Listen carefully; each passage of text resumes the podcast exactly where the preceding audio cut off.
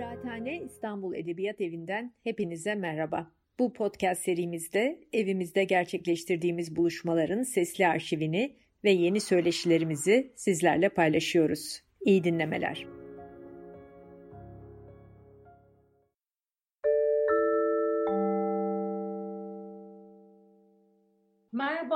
Merhabalar. Öncelikle hoş geldiniz bizi izlemeye ve e, konuklarımıza da hoş geldiniz diyeyim bir kez daha. İstanbul Edebiyat Evi'nin tiyatro konuşmaları serisine e, devam ediyoruz. Mart sonunda Boğaz Çalgıcıoğlu ve Fırat Güllü ile e, modern Türkiye tiyatrosunun inşasında Ermenilerin rolünü konuşmuştuk.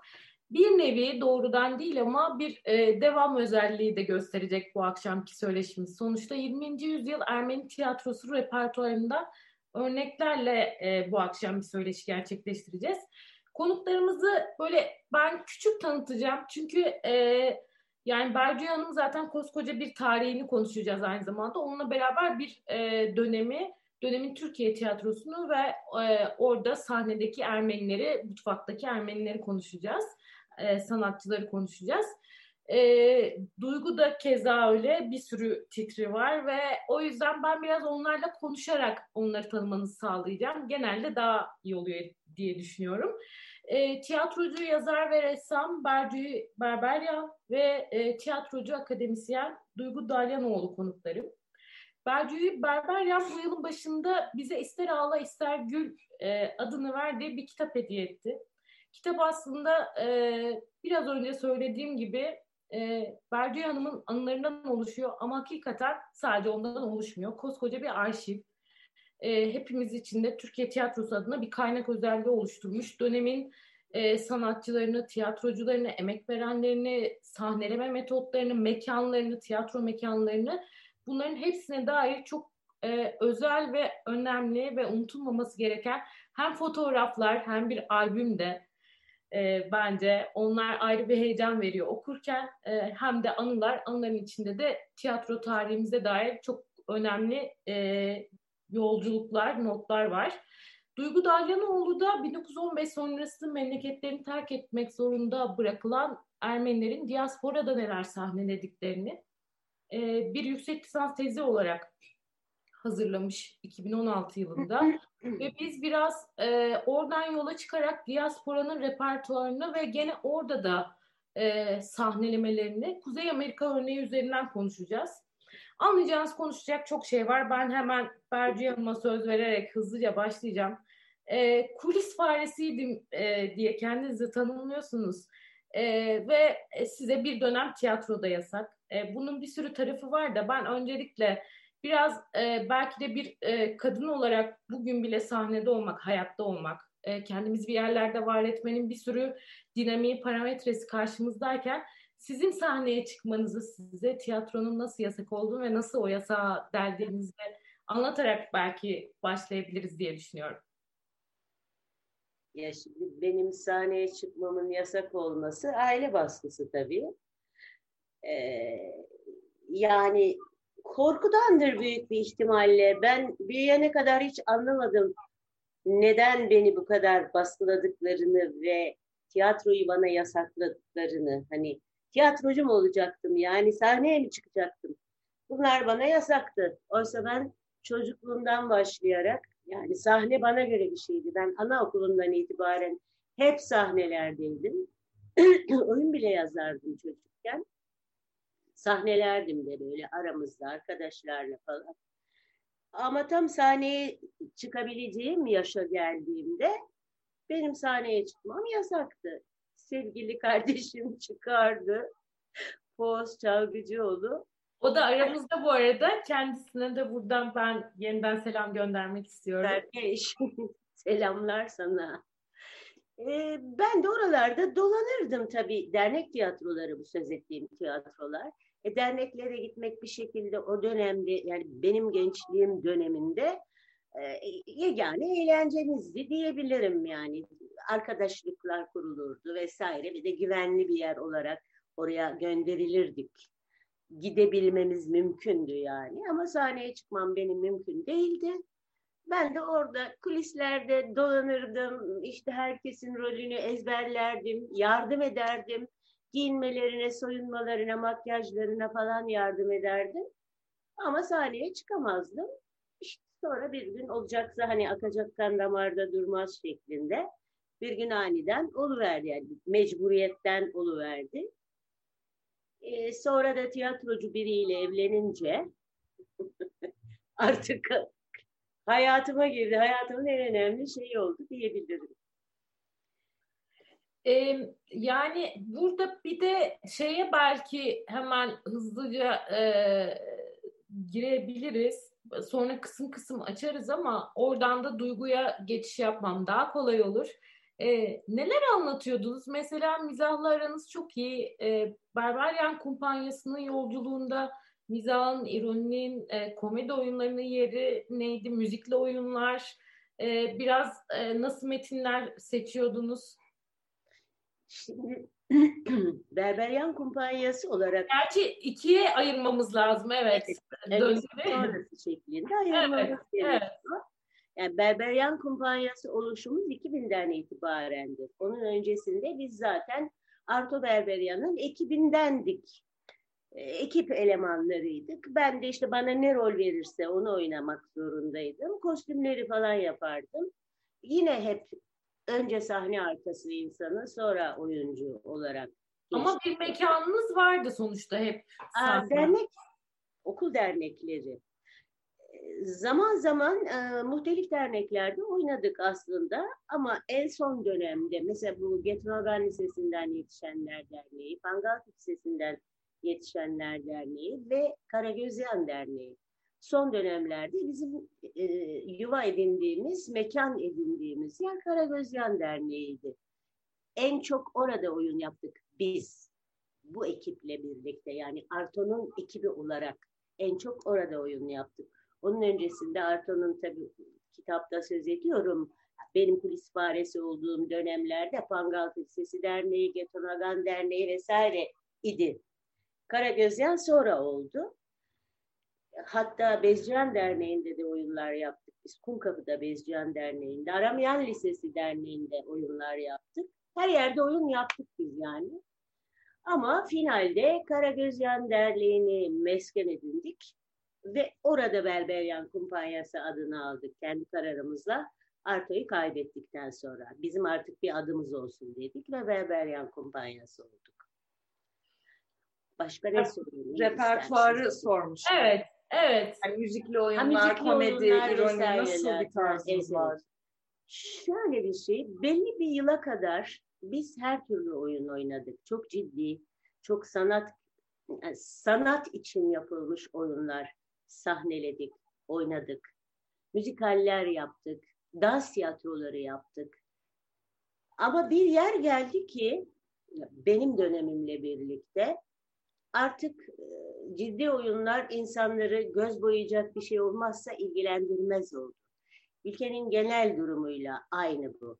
Tiyatro ne kadar komediyse o kadar ilgi çekiyor. Bu dönüşüm tam sizi yani sizin hayatınızda hangi tarihler mesela? İşte final. Yani Arto'nun gidişi itibariyle. Yani gene 2000'lerden bahsediyor. Gene 2000'lerden bahsediyor. Çünkü şöyle bir durum vardı. Arto Berberyan o kadar eksantrik şeyler yapardı ki ve maddi olarak da kendi de destek verirdi.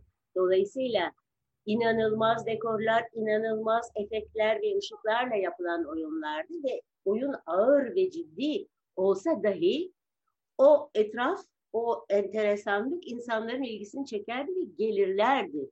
Muhteşem bir intiba bırakırdı çünkü. Ama bunlar gittikçe azaldı ve bizim böyle gerçekten kendi yani sanatımızı göstermek için oynadığımız hani zevk alarak işte ben tiyatrocuyum bak bunu yapabiliyorum diyebileceğimiz oyunları 3-5 kere oynadığımız bile olmuştur. Ben sürekli bu işin içinde olduğum için ve de iyi bir gözlemci olduğum için belki öğretmenliğimden de gelen bir şey. Ben öğretmenlikten emekli oldum aslında. Ee, insanların ne istediğini anlayabiliyordum. Ama en azından komiklik, sululuk başka bir şey, e, espri başka bir şey. Yani mizah başka bir şeyin farkındaydım.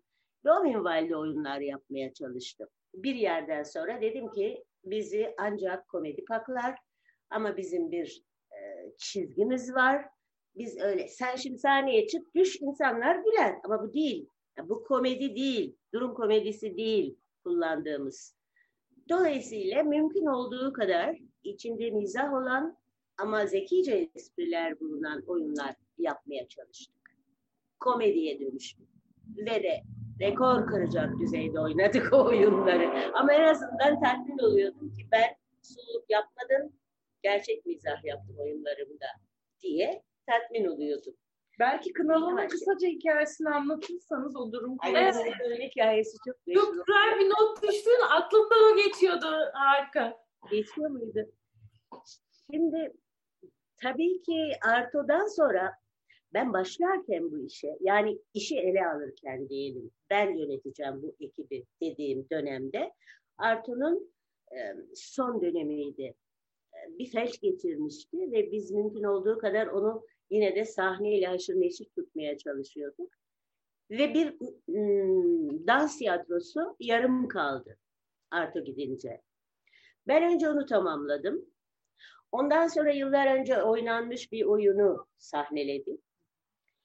Ee, ama çok zor kabul ettirdim kendimi. Biliyorsun sen o hikayeyi. Yani kadından yönetmen olmaz. Sonra da kendimi ispat etmek için, daha doğrusu kendimi kabul ettirmek için kendim bir oyun yazmaya karar verdim. Bunu da en iyi yaptığım tarzda yaptım. Ben çünkü hep gözlemleyerek bütün komiklikleri zapt ederim. Sonra da gelir anlatır, vah biliyor musunuz bu şöyle bir şey oldu, böyle bir şey oldu şeklinde. Ve Artu da sağlığında sürekli bana kızım yaz bunları derdi. Yaz bunları derdi. De ben de yazmazdım. Anlatmakla yetinirdim. Sonra bir gün aniden işte insanlar beni yadırgadıklarında kadın yönetmen olmaz çünkü kadın yönetici olmaz, kadın emreden olmaz biliyorsunuz. Oturup dedim ben şunları bir yazayım canım. Ben biliyorum bunları ve Kınalı'da yaşıyorduk o dönemde. E, sezon sonu işte yazın adaya gittim. Dedim ben bu vaktinde Arta'ya anlattığım Kınalı matraklıklarını bari yazayım. Öyle başladım yazmaya ve tipik bir şöyle bir durum var aslında. Biz Burgazlıydık. Yani ben de Arto'da Burgazlıydık. Biz Burgaz'da büyüdük. Evlendikten sonra bir iki yıl Burgaz'a gittik yine bir Burgazlı olarak. Ailem, annem, babam da hep oradaydı.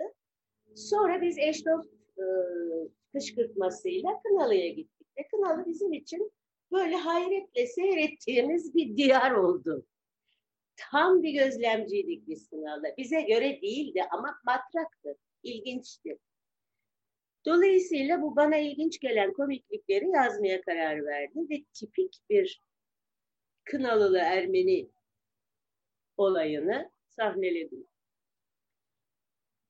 Mecburiyetlerle Amerika'ya göç etmiş bir aile orada kızını üniversitede okutuyor. Sonra her şeye rağmen kızının hani bir yerlere gelmesini istiyor ama her şeye rağmen bir Ermeni ile evlenmesini istiyor.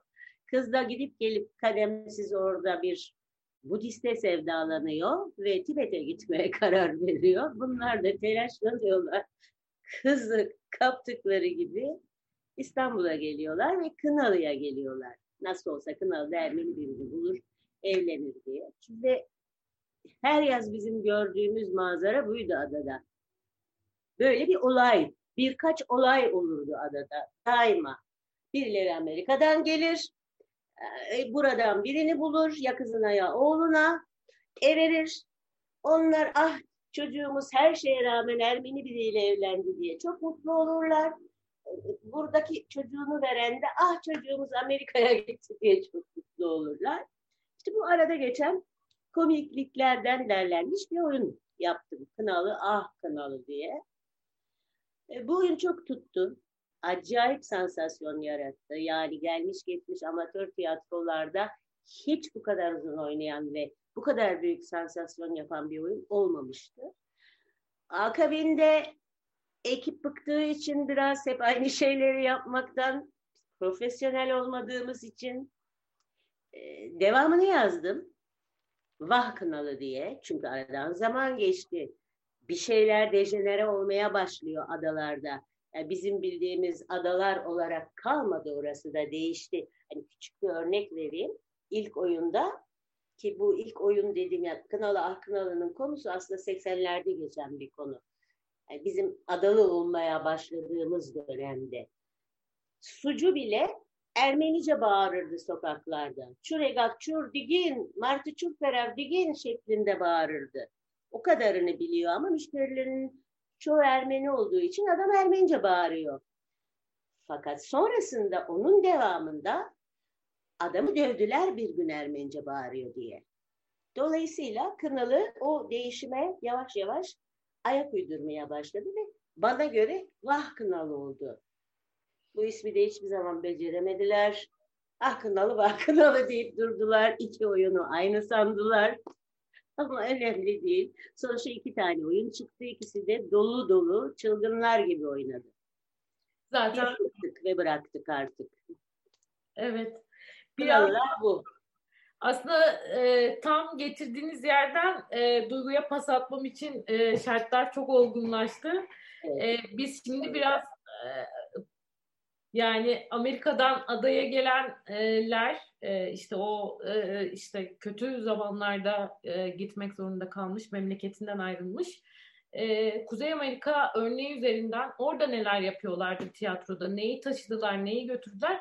Biraz onu açacağız ama belki aslında birazcık böyle daha kafamızda oturabilmesi için duygu bize şeyi de verebilir diye düşünüyorum. Şimdi 1915 e, soykırım sonrası e, giden Ermenilerle Türkiye'den İstanbul'dan giden Ermenilerle tabii ki oradaki diasporadaki hayat boyutlanıyor. E, ama aslında göç dalgası Abdülhamit döneminde başlıyor. E, şimdi e, seçtiği oyunları tezinde incelediği altı farklı yazarın dokuz oyunu.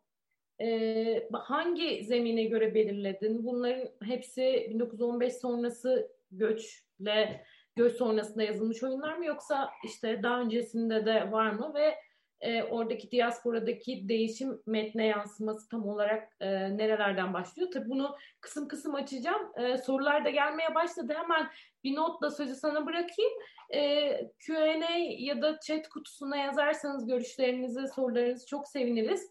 E, isimleri görüyorum. Çok e, sevdiğim tiyatrocu ve sinemacı arkadaşlarım var aramızda e, katkılarınız ve sorularınız e, çok güzel e, olabilir. E, su, ikinci bölümde daha çok hatta onlara yer veririz. Buyurunuz Duygu Hanım. tamam, teşekkürler. Ee, aslında şöyle başlayabilirim. Ben e, tabii ki hani bir araştır yani hem tiyatro sanatçısı olmakla beraber aynı zamanda bir, bir araştırmacıyım ve e, tabii ki hani e, kendi çalışmam çerçevesinde bu e, diaspora hikayesini anlatabiliyorum. E, dediğin gibi yani aslında e, belki aramızda diasporada yaşayanlar ya da bunu başka şekilde araştıran konuklarımız da vardır. Onların da her zaman yorum ve sorularına açığız. E, bu göç farklı farklı dönemlerde oluyor. Yani aslında 1800'lerin sonundaki politik iklimin değişmesi, e, ekonomik krizle birlikte giden bir kuşak da var. 1915 sonrası giden var. 60'larda giden var. Lübnan İç Savaşı'ndan sonra giden var. Hatta şu anda bile var. Yani evet. şu anda bile Ermenistan'dan var. Dolayısıyla aslında bu göç e, hiç bitmeyen ve hep dönem dönem devam eden e, bir e, olgu. Dolayısıyla e, tiyatroyu, edebiyatı da bu anlamda şekillendiriyor. Ben bu tezi 2016'da e, Şehir Üniversitesi'nde e, kültürel çalışmalarda yüksek lisans yaparken yazmıştım. Ve şu sorunun peşinden gitmiştim. Yani biz işte 19. yüzyılda burada tiyatroyu Ermenilerin kurduğunu konuşuyoruz. 1915'te ciddi bir değişim olduğunu konuşuyoruz. Peki ne oldu? Yani bu gelenek e, burada nasıl devam etti ama diasporada nasıl e, taşındı, nasıl dönüştü?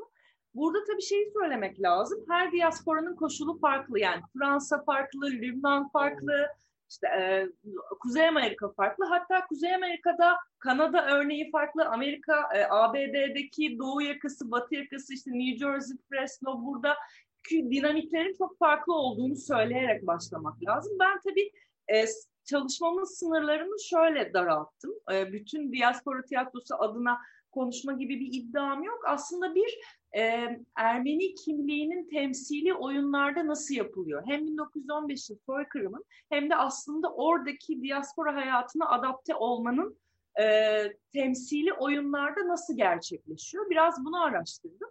E, ve tabii ki şu çok önemli. Buradan bir araştırmacı yani Türkiye'den bir araştırmacı araştırdığında hangi oyunların ne kadar yazıldığı, antolojilere, dergilere girdiği, yani orada nasıl bir tarihin belgelendiği çok kritik. Aslında bugün yayından önce de Bercüye Hanım'la konuşuyorduk. Eğer o bu kitabı yazmamış olsaydı birisi Berberyen Kumpanyası'nı araştırmak istediğinde belki o oyunların dökümüne ulaşamayacaktı.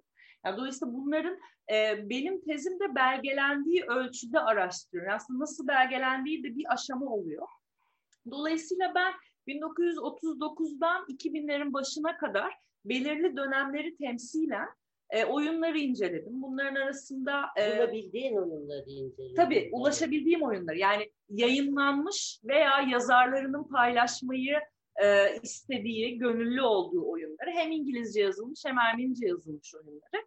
E, işte William Saroyan'ın belirli oyunlarıyla başlıyorum. William Saroyan e, kendisi orada doğmuş, ailesi 1915'ten önce oraya göçmüş e, oyunlarını İngilizce yazan ama aslında ilk yani 30'larla birlikte ilk aslında bu temsili e, Ermeni temsilini oyunlarda yaygınlaştıran Amerikan toplumunda başarı elde etmiş bir yazar olduğu için onunla başlıyorum.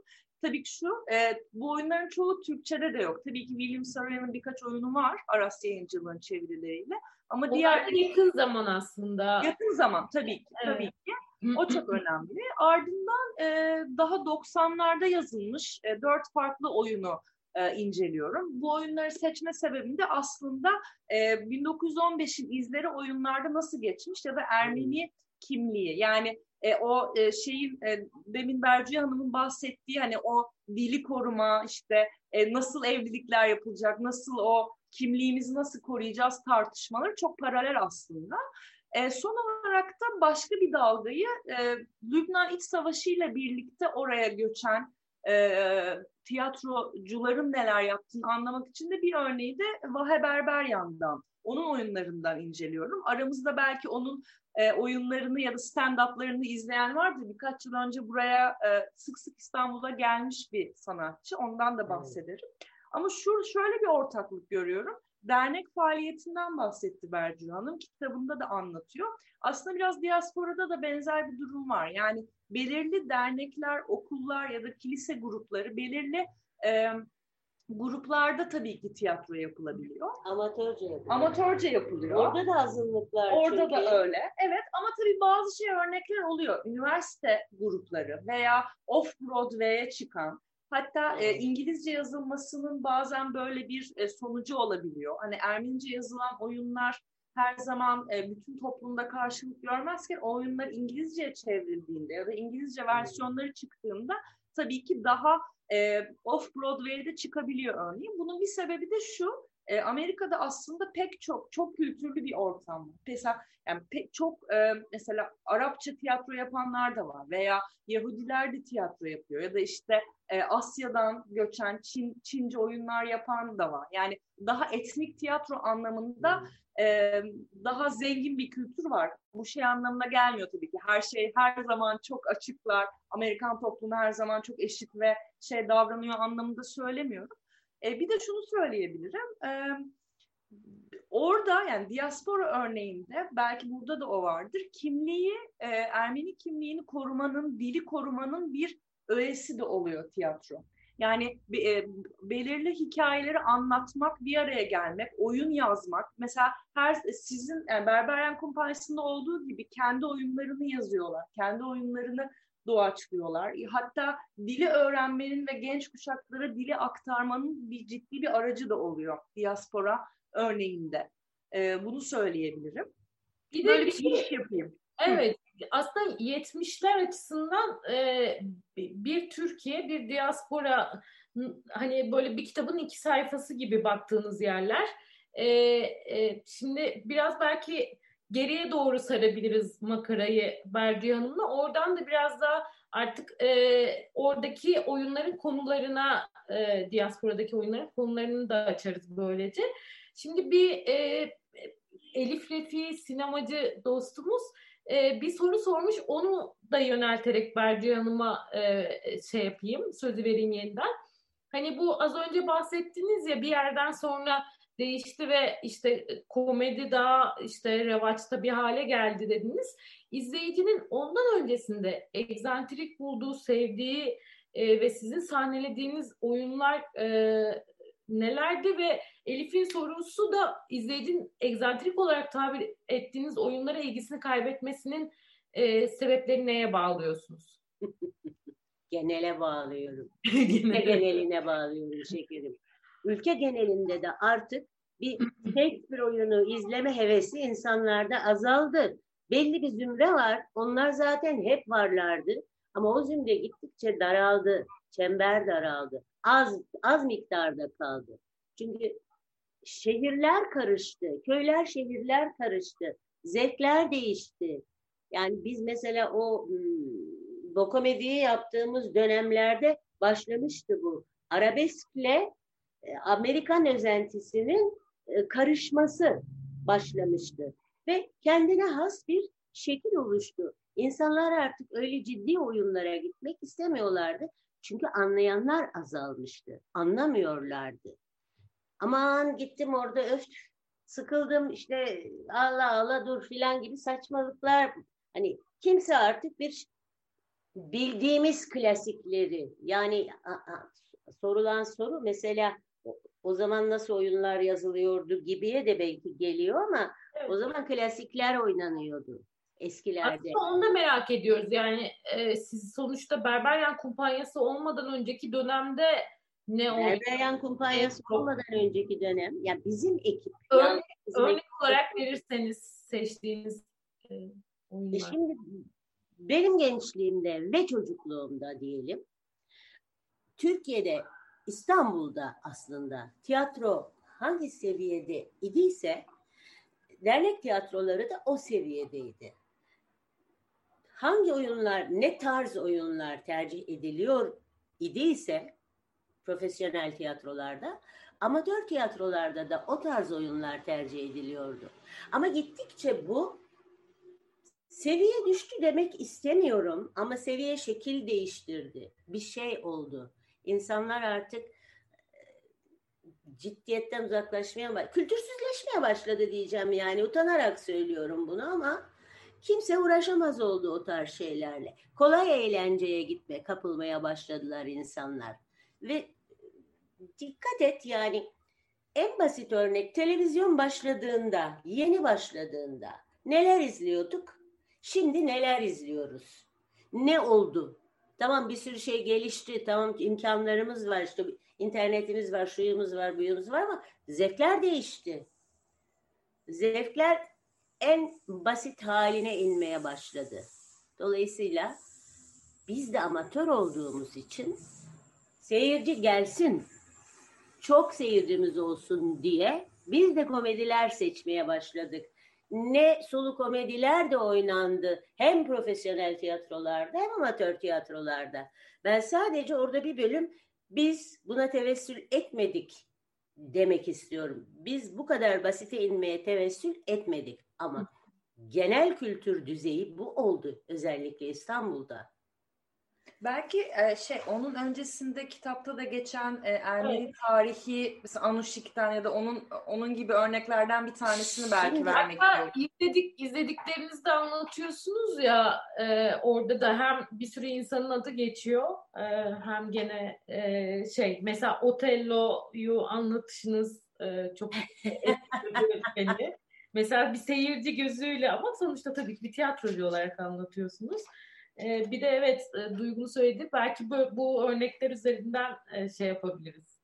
E, Otello mesela şimdi Otello oynamaya kalksa Gerçi şimdi artık kalmadı. Yani amatör tiyatromuz da kalmadı. Dernekler de kalmadı. O kavram kalmadı artık. E, biz bir dönemi bitirdik. Ben böyle hissediyorum. Geçen defa da bu minvalde bir e, konuşma geçti aramızda. Duygu dedi ki ama pandemi var. Pandemi öncesinde zaten başlamıştı bu. Bu böyle gerileme, duraklama. Bir dolu tiyatro kapandı. Neden kapandı? Neden kapanıyor? İnsanların ilgisi de azaldı bu tarz şeylere. Ee, ne diyordum? Soru neydi? Şey, geçmiş dönem repertuarından mesela Anuşik gibi. Evet. Hani. Anuşik gibi filan. Şimdi o dönemde normalde tiyatrolarda daha klasik, daha ağır, daha işte teatral değeri yüksek oyunlar sergilenirken dernek tiyatrolarında da öyleydi. Biz de elimizden geldiğince hem klasiklerden Shakespeare'ler oynanıyor, Otello oynanıyor, işte Hamlet oynanıyor. Ne bileyim ama yerli yazarlarda oynanıyor, Türkçe oyunlarda oynanıyor, Necati Cumalı'dan oyunlar oynanıyor. Ee, bizim yazdığımız oyunlar oynanıyor. Yani Ermeni yazarların yazdığı oyunlar oynanıyor. Peki Bunlar... Ermenice mi oynuyordunuz? Çok Hayır. Oyun. Hayır. Ermenice de oynuyorduk. Ermenice çok oynamıyor muydunuz? Nasıl? İkisi Ermeni... birden diyor. Ha, pardon. İkisi birden. Hem Ermenice oynuyorduk hem Ermenice oyunlar oynuyorduk ve onun da seyircisi vardı. Hem Türkçe oyunlar oynuyorduk. Onun da seyircisi vardı. Aynı seyirciydi bunlar. Ona da geliyorlardı, ona da geliyorlardı. Sonra bir dönem geldi. Şimdi mesela Arto Berberyan döneminde Şimdi Artu da tabii bu kısır döngüye düştüğü için çünkü mesela şimdi Boğaz Çalgıcıoğlu'nun oynadığı Prova diye bir oyun vardı. The Collector oyunundan derlenmiş bir oyundur o. Onu başka bir şekilde sokarak sahneledi. İnanılmaz oyunculuk isteyen bir oyundu. Çok muhteşemdi. Oynayanlar çok çok iyiydi. Karin Yeresyan oynadı, Boğaz oynadı. Çok iyiydiler. Dekor inanılmazdı. Ama yedi kere oynadı. Yedi kere. Kınalı ah kınalı kaç kere oynadı biliyor musun? 85 kere. Dolayısıyla biz bu yola döndük. Biz bu yola niye döndük? Seyircimiz gelsin diye. Çünkü biz para almıyoruz ki. Biz alkış alıyoruz yalnız. Biz profesyonel olsak, maaş alıyor olsak canımız hani ruhumuz, gönlümüz ne istiyorsa onu oynarız. İster gelsin ister gelmesin seyirci ben paramı alırım. Böyle değil. Biz seyirci gelmeli ve alkış almalıyız. Başka bir e, mükafatımız yok çünkü. Dolayısıyla neyi istiyorlarsa onu yapmaya yöneldik ama en azından seviyemizi bozmayalım dedik. Biz kendi açımızdan söylüyorum bunu. Şeyleri sordunuz, Anuşik falan. Onlar müzikallerdi. Dans tiyatrosu şeklindeydi. Çünkü Anuş e, eski bir Anadolu efsanesidir. O Annes Tumanya'nın yandığı, yazdığı bir öyküdür bu ve Armen Dikranyan bestelemiştir. Opera olarak oynamıştır. Yıllarca oynamıştır orada, burada Ermenistan'da. Burada da film bile gelmiş, İnci sinemasında oynamış benim çocukluğumda.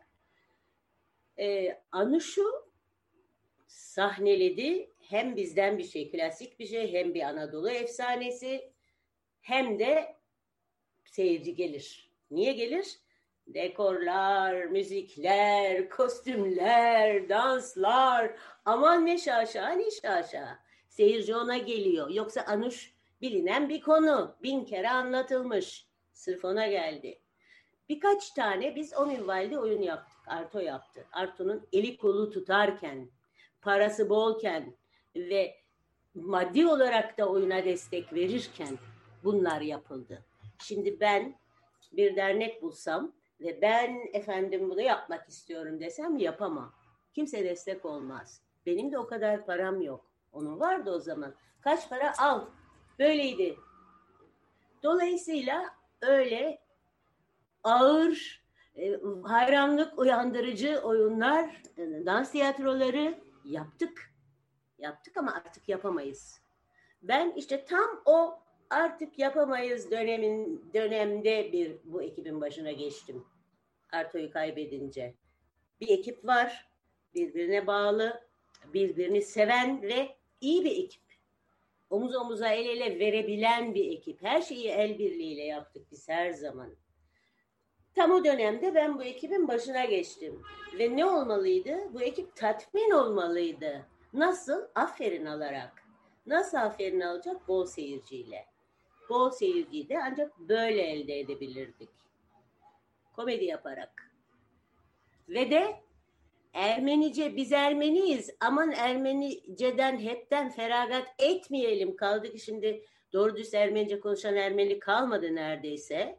Ama biz Ermenice, Ermenicemizden de feragat etmeyelim diye karışık oyunlar yaptık. Ermenice, Türkçe. Hem Ermenice var hem Türkçe var. Yani bizim konuştuğumuz gibi güncel şeyler. Güncel şeyler olunca nasıl oluyor? Komşum Ermenice bilmiyordur. Ben komşumla Türkçe konuşuyorumdur. Ama evimde çocuğumla Ermenice konuşuyorumdur. Oyunları o hale soktuk. Hem Ermenice hem Türkçe barındıran oyunlar yaptık ki ilgi çeksin, seyirci gelsin. bir gülümseme. Buradan da e, çünkü kafamda bu arada şey e, makine gibi çalışıyor. Yeni sorular geliyor e, yaptığım hazırlığın dışında da.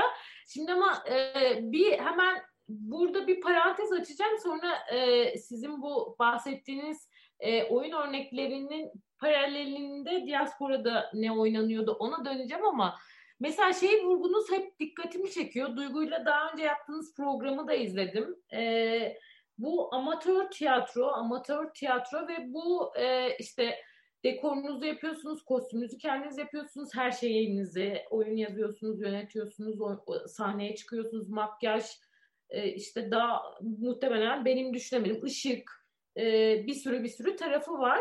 Stüdyolar, kayıtlar, bilmem neler. şarkı sözleri, e hani, para da almıyorsunuz. Nasıl yapıyorsunuz bunları mı? E, aslında onu demeyeceğim. Ben daha çok şunu e, merak ediyorum. Tam olarak sizin bahsettiğiniz amatör tiyatro nedir? Mesela bugün her şeyin uzmanı, rekortmeni, profesyoneli olmak çok revaçta ya. E, amatör olmakla bu kadar gurur duymak ve sürekli bunun altını çizmek e, böyle dikkatimi çekti de ne, nedir sizin için amatör olmak? Yani e, sizin tiyatro anlayışınız sizinle birlikte... Yani amatör aslında biz her defasında böyle bir konuya girdiğimizde bu amatör kelimesine takılıp kalıyoruz. Amatör kelimesi aslında anlam olarak seven demek aman. Amatör yani seven, o şeyi seven. Biz evet. sevgimizi koyuyoruz. Amatörlük bu demek. Ama biz amatörüz diye acemi değiliz. Biz 40 yıl amatörce oynadık. Yani 40 yıl para almadık. Ama biz profesyonel bir okuldan yetişme e, tiyatrocu kadar bilgiye ve deneyime sahibiz ve de yeteneğe sahibiz diyelim. Ama para almıyoruz. O para alıyor. Meslek yapmış kendine. Bir tek fark bu. Biz para almıyoruz ama her şeyi gerektiği gibi yapıyoruz. Doğrusu neyse Öyle yapıyor. Aman canım amatör bunlar. Nefret ediyorum bu laftan. Aman canım amatör bunlar, acemi bunlar demek değil. Amatör bunlar, para almıyor bunlar demek. Biz sevgimizi koyuyoruz, gönlümüzü koyuyoruz ve de bunu hiçbir şey kazanmadan aferin için yapıyoruz. Bu. Amatör olmakla gurur duyuyorum. evet. Ya şey bunu özellikle açmak istedim de gerçekten çağımızın hastalığı hep böyle profesyonel evet. olmak, uzman evet, evet. olmak. Amatörce bir şey. Televizyonda da programlarda görüyorum bazen. Amatörce bir şey. Ne demek amatörce bir şey canım? Kelimeyi yanlış kullanmayın. Amatörce bir şey, para almayan bir şey demek. Acemice bir şey, başka başka anlamı var. Biz acemi değiliz, hiçbirimiz değiliz. Sen kitapta da anlatıyorsunuz bir oyun için verilen emekleri, uzun evet. uzun anlatıyor. Her şeyi anlayabiliyor. Evet. evet.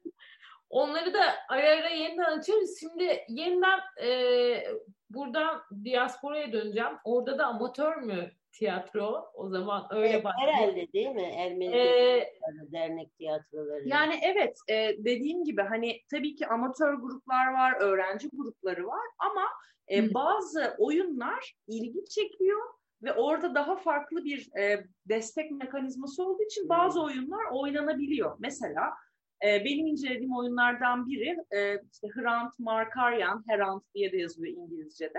O mesela e, Aynalar diye bir oyun yazmış. İncelediğim oyunlardan biri ve kendisi e, şey birinci kuşak göçmenlerden biri. Yani kendi e, annesi e, şeyden e, soykırımdan kurtulmuş e, ve onun hikayesiyle büyümüş ve biraz bunu kendi aile hikayesini yazmış e, bir yazar. E, ve bu benim incelediğim Aynalar, Mirrors oyununu İngilizce yazmış. Ama İngilizce yazmadan önce çok fazla Ermenice oyun yazmış ve oradaki derneklerde oynanmış. Peki bu oyunu niye İngilizce yazmış dediğinizde kızı ikinci kuşak tiyatro okuyor ve kızının bir bitirme projesi için bu oyunu yapıyorlar. Ve o oyunun İngilizce olması gerekiyor. Ama oyun İngilizce olarak e, oynandığında çok ilgi görüyor ve oradan off Broadway'e gidiyor. İmkan Yani evet profesyonelleşme imkanı olan bir ülkede olmak bambaşka. Evet tabii ülkeye bağlı bir şey. Burada Aynen. sana o imkanı vermezler ki. Tabii buradaki durum daha farklı. Ya da politik iklim, baskı iklimi mesela Bercüğün Hanım şeyi anlatıyor. Ee, bir dönem iz, Ermenice oynama iznini çok zor alırdık. Son Evet, ana tabii, kadar tabii. gelirdi gibi. Tabii. Ya Yani o- Ermenice olması bile sorun. Biz Ha. bak bir zaman Arto'nun e, dans tiyatrosu olarak yaptığı oyunlardan biri Gaia. E, fantastik bir konuydu o. Biz yazmıştık onu yani öyle bir şey yok. Hı hı. Yazılmış bir oyundu ve dans tiyatrosu şeklinde oynandı. Biz onu Dünya Sevgi Yılı mı bir şey vardı. Onu çünkü a- a- mesajı sevgiydi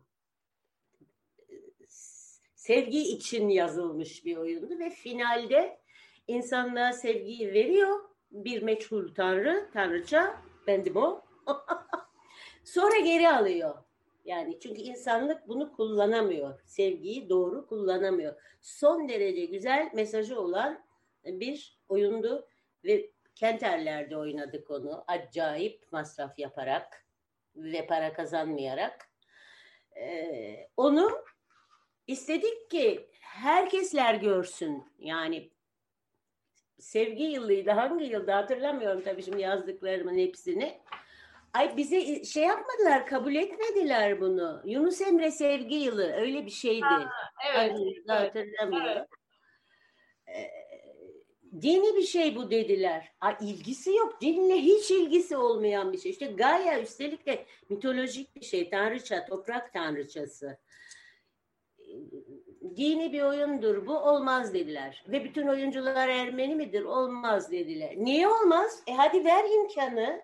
Ama Amerika'da olsan yani Amerika gibi bir ülkede olsan ve karşına böyle bir fırsat çıksa sana buyur gel bunu göster derler. Bu fark var. Evet. Biz hiçbir zaman oraya gelemeyiz. Zaten Ermeni olmak başlı başına bir faul. Kınalı Akınalı oyununu film yapmak istediler. Sinema filmi. Her şeyimiz hazırdı. Kültür Bakanlığı izin vermedi bize. Niye vermiyorsun kardeşim? Ben Ermeniyim. Bir film hazırladım. Senaryo yazdım ben onunla ilgili. Rahmet olsun Aram Gülyüz. Dün doğum günüydü galiba. Aram Gülyüz bunu film yapmak istedi. Bir senaryo yazdım. Senaryo ayrı. Oyun oyundan çok farklı yani. Film olabilecek nitelikte bir şey. Kültür Bakanlığı bize izin vermedi. Yani onay vermedi daha doğrusu. Kolay sponsor bulabilmek için Kültür Bakanlığı'na başvuruyorlar. Kültür Bakanlığı onaylı olursa daha kolay sponsor bulunuyor. Coca-Cola bile sponsor olabilir yani. Öyle bir filmdi bu. Kültür Bakanlığı onay vermedi. Niye? Yazan Ermeni, yönetmen Ermeni, oyuncuların çoğu Ermeni ki bir dolu profesyonel sinema oyuncusu da oynayacaktı. Kabul ettiler. Tarık Papuçoğlu, Tarık Akan rahmetli, Edison, Nilgün Belgün, Tilbe Saran bunlar hepsi kabul ettiler. Ama Kültür Bakanlığı onay vermedi. Buyur. Aradaki fark bu yani. Yoksa biz bütün Türkiye'de tanınan, tanınabilecek bir iş yap, yapabilecektik. Yapabilirdik. Evet. Ama yaptırmıyorlar. Yapıyorlarmış. Bir de şöyle bir şey galiba sizin o başından beri vurguladığınız hani buradaki dönüşümün bir parçası aslında 1915'te olanların tabii ki hayatımızda çok net bir kültürel soykırım sonucu da var ve e, bunlar giderek daha görünür hale geliyor ve hala da devam ediyor. E, işin başka korkunç bir tarafı. E, ama yani diaspora örneğinden de devam edersek burada başka e, şeyler olabildiğini işte hani bir yandan görebiliyoruz. En azından belki tür, Türkiye'de henüz e, bilmiyorum daha sonra ona yeniden döneriz ama hani e, soykırım... Ben görmem ama siz gençsiniz görürsünüz belki. Ben artık göremem. Öyle demeyin. Ee, Yani belki şöyle bir faaliyet evet. uygulayabilirim. Ee, evet Amerika'da mesela profesyonelleşen e, ya da yarı profesyonel pozisyonda örnekler var. Mesela Vahe Berberyan işte o e, Lübnanlı bir Ermeni ve iç savaşla birlikte Amerika'ya göçüyor ve mesela göçtüklerinde o ekip tabii ki tek başına değil orada mesela bir ekip kuruyorlar işte e, Amerikan şey Ermeni deneysel tiyatrosu diye Türkçe çevirebileceğim. Mesela oyunları işte e, şey Pembe Fil e, diye yine Türkçe'ye çevirebileceğimiz Ermenice bir oyun yapıyorlar. Ve bu oyun e, şey hem orada Amerika'da oynanıyor, işte İngiltere'de oynanıyor, Edinburgh'da oynanıyor. Bunlar tamam güzel gelişmeler ama benim gördüğüm Amerika'da olmayan yani Kuzey Amerika örneğinde de şöyle bir şey yok. Bu kadar çok okul yok bu kadar çok Ermeni okulu yok. Yani e ama çünkü Ermeniler oraya sonradan gittiler güzelce. Evet, yok yok şunu söylemeye ne çalışıyorum. Ne de olsa sonradan gittiler. Okul yani okul tiyatrosu yani burada mesela hani e, o şeylerden de biliyorum. Okullar hala çok e, aktif, hala çok canlı ve hani Ermenice dil eğitiminin e, daha çocuklu mesela okullarda hala oyunlar çıkıyor, dans gösterileri çıkıyor. Hani orada da o yok mesela. Hani dolayısıyla e, çocukluktan yetişen yani çocukluktan tiyatroya başlamış biri burada derneklerde belki devam edebilir. Oluyordu. Du. Şimdi bak yani, günümüze sizin, geldiğimizde sizin hikayenizle ben, bizim hikayemizde bu var. Biz bunu yapabildik. Buraya kadar da geldik ama şimdiden sonra olmayacak. Okullar bir bir kapanıyor. Dernekler zaten kapandı. Yok. Herkes bir rant peşinde yani devletin genel durumu neyse derneklerin de durumu o. Ne yapacak adam? Nasıl geçinecek yani? Evet. Eğer e, arazisi kendininse, vakıf toprağı ise oraya bir otel dikiyor. İşte Karagözyan. Niye yok artık Karagözyan? Otel Doğru. yaptılar orada. Her Adam yer para kazanmasın yani. Her yer otel, her yer AVM, bütün sanat. Her yer AVM, her yer otel. Kurtuluş'ta mahalle arasındaki apartmanlar da otel oldu. Karşıda bu ışığı görülen şey otel. Ve müşterileri Arap. Görüyorum ben pencereden her gün. Yani artık e, Türkiye bir değişim, bir dönüşüm geçiriyor. Bizim günlerimiz, bizim yaşadıklarımız ancak böyle kitaplarda kalacak şekerim. Ne yazık çok üzgünüm. Çocuklar adına da çok üzgünüm. Ee, ve şimdi Ermenice bilen çocuk kalmadı neredeyse. Okullarda Ermenice dersi lisan dersi gibi öğretiliyor artık. İngilizce öğrenir gibi öğreniyorlar. Ama bizim çocukluğumuzda öyle değildi ki bütün derslerimiz Ermeniceydi. Türkçe ayrıca öğrenilirdi.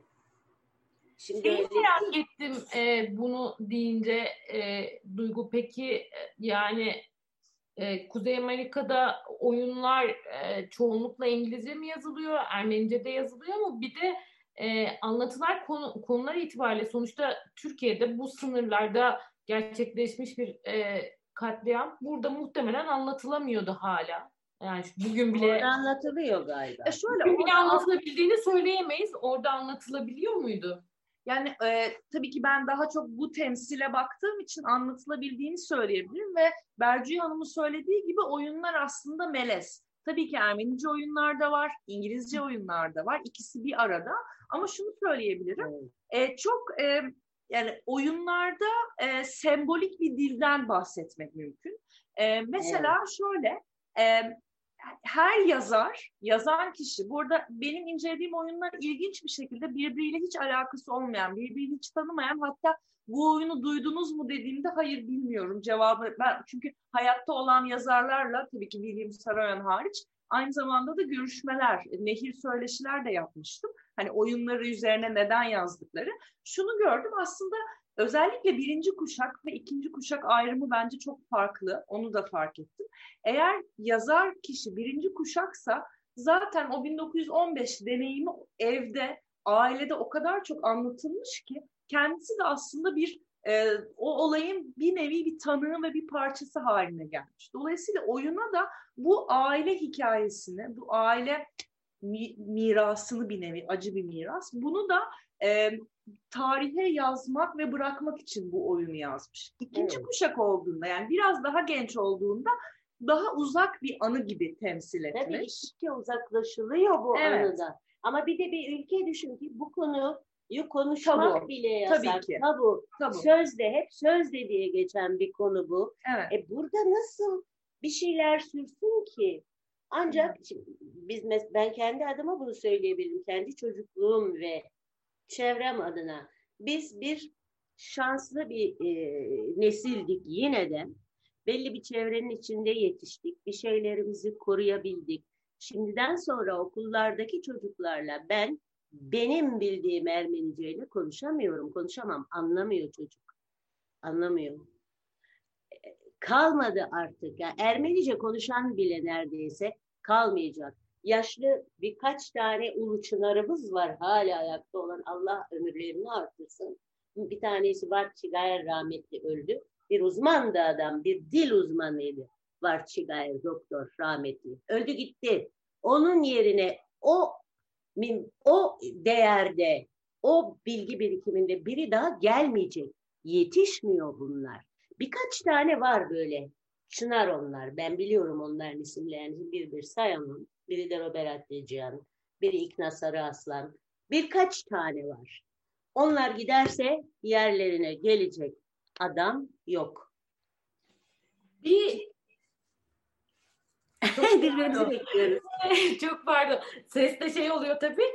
Şu e, şeyi merak ediyorum da bu jenerasyonlara aktarımı konunun tiyatroda görünümü nasıl devam etmiş? Sonra size e, ve Duygu'ya ortak bir soru soracağım bu bağlamda da. Tamam ben belki şunu ekleyebilirim. Aslında diaspora tiyatrosu derken daha geniş bir edebi türün e, rolünü de konuşmak lazım. Yani çünkü diasporada üretilen edebiyat çok e, çeşitli. Bunun içerisine anılar giriyor, tanıklıklar giriyor, romanlar giriyor, şiir giriyor ve tiyatroda bu e, genel şemsiye literatürün altındaki bir tür gibi görmeliyiz ve aslında kimliği e, canlı tutmanın e, ve alternatif bir tarih yazmanın bir aracı olarak görmeliyiz. Evet, hep Dolay- öyle Hep öyle. Yani tiyatro. dolayısıyla e, o yüzden temsil meselesi çok önemli. Ve baktığınızda her e, birbiriyle çok tekrar eden temalar var. Mesela ilginç bir şekilde oyunlarda hep üç kuşağında temsilini görüyoruz. Ve genelde çoğu oyunda e, soykırımı yaşamış ve bir şekilde hayatta kalmış kişi artık yaşlanmış oluyor ve geçmişine gidip gelen bir e, hastalıkla temsil ediyor. Mesela ilginç bir şekilde hep Alzheimer'la ya da rüyalarına giriyor. E, bir ara kuşak var. O e, annesiyle ya da babasıyla ve çocuğuyla daha ortada iki yani hem Ermeniceyi hem İngilizceyi çok iyi konuşan temsil ediliyor. Bir de genç kuşak var. Bir dil e, karmaşası olan. Hatta bunun için bir örnek okumak istedim. Türkçe olan. Onu bir size yapayım. William Saroyan'ın Yüreğim Dağlardadır'ında e, Aras Yayıncılık'ta e, çok güzel bir çevirisi var. Yani okumayanları öneririm. E, şeyin William Saroyan'ın ilk oyunu 1939'da yazmış. Yüreğim Dağlardadır. Başta hiçbir Ermeni oyunu olup olmadığını anlamıyoruz. İsimler bile işte Johnny, Ben gibi isimler.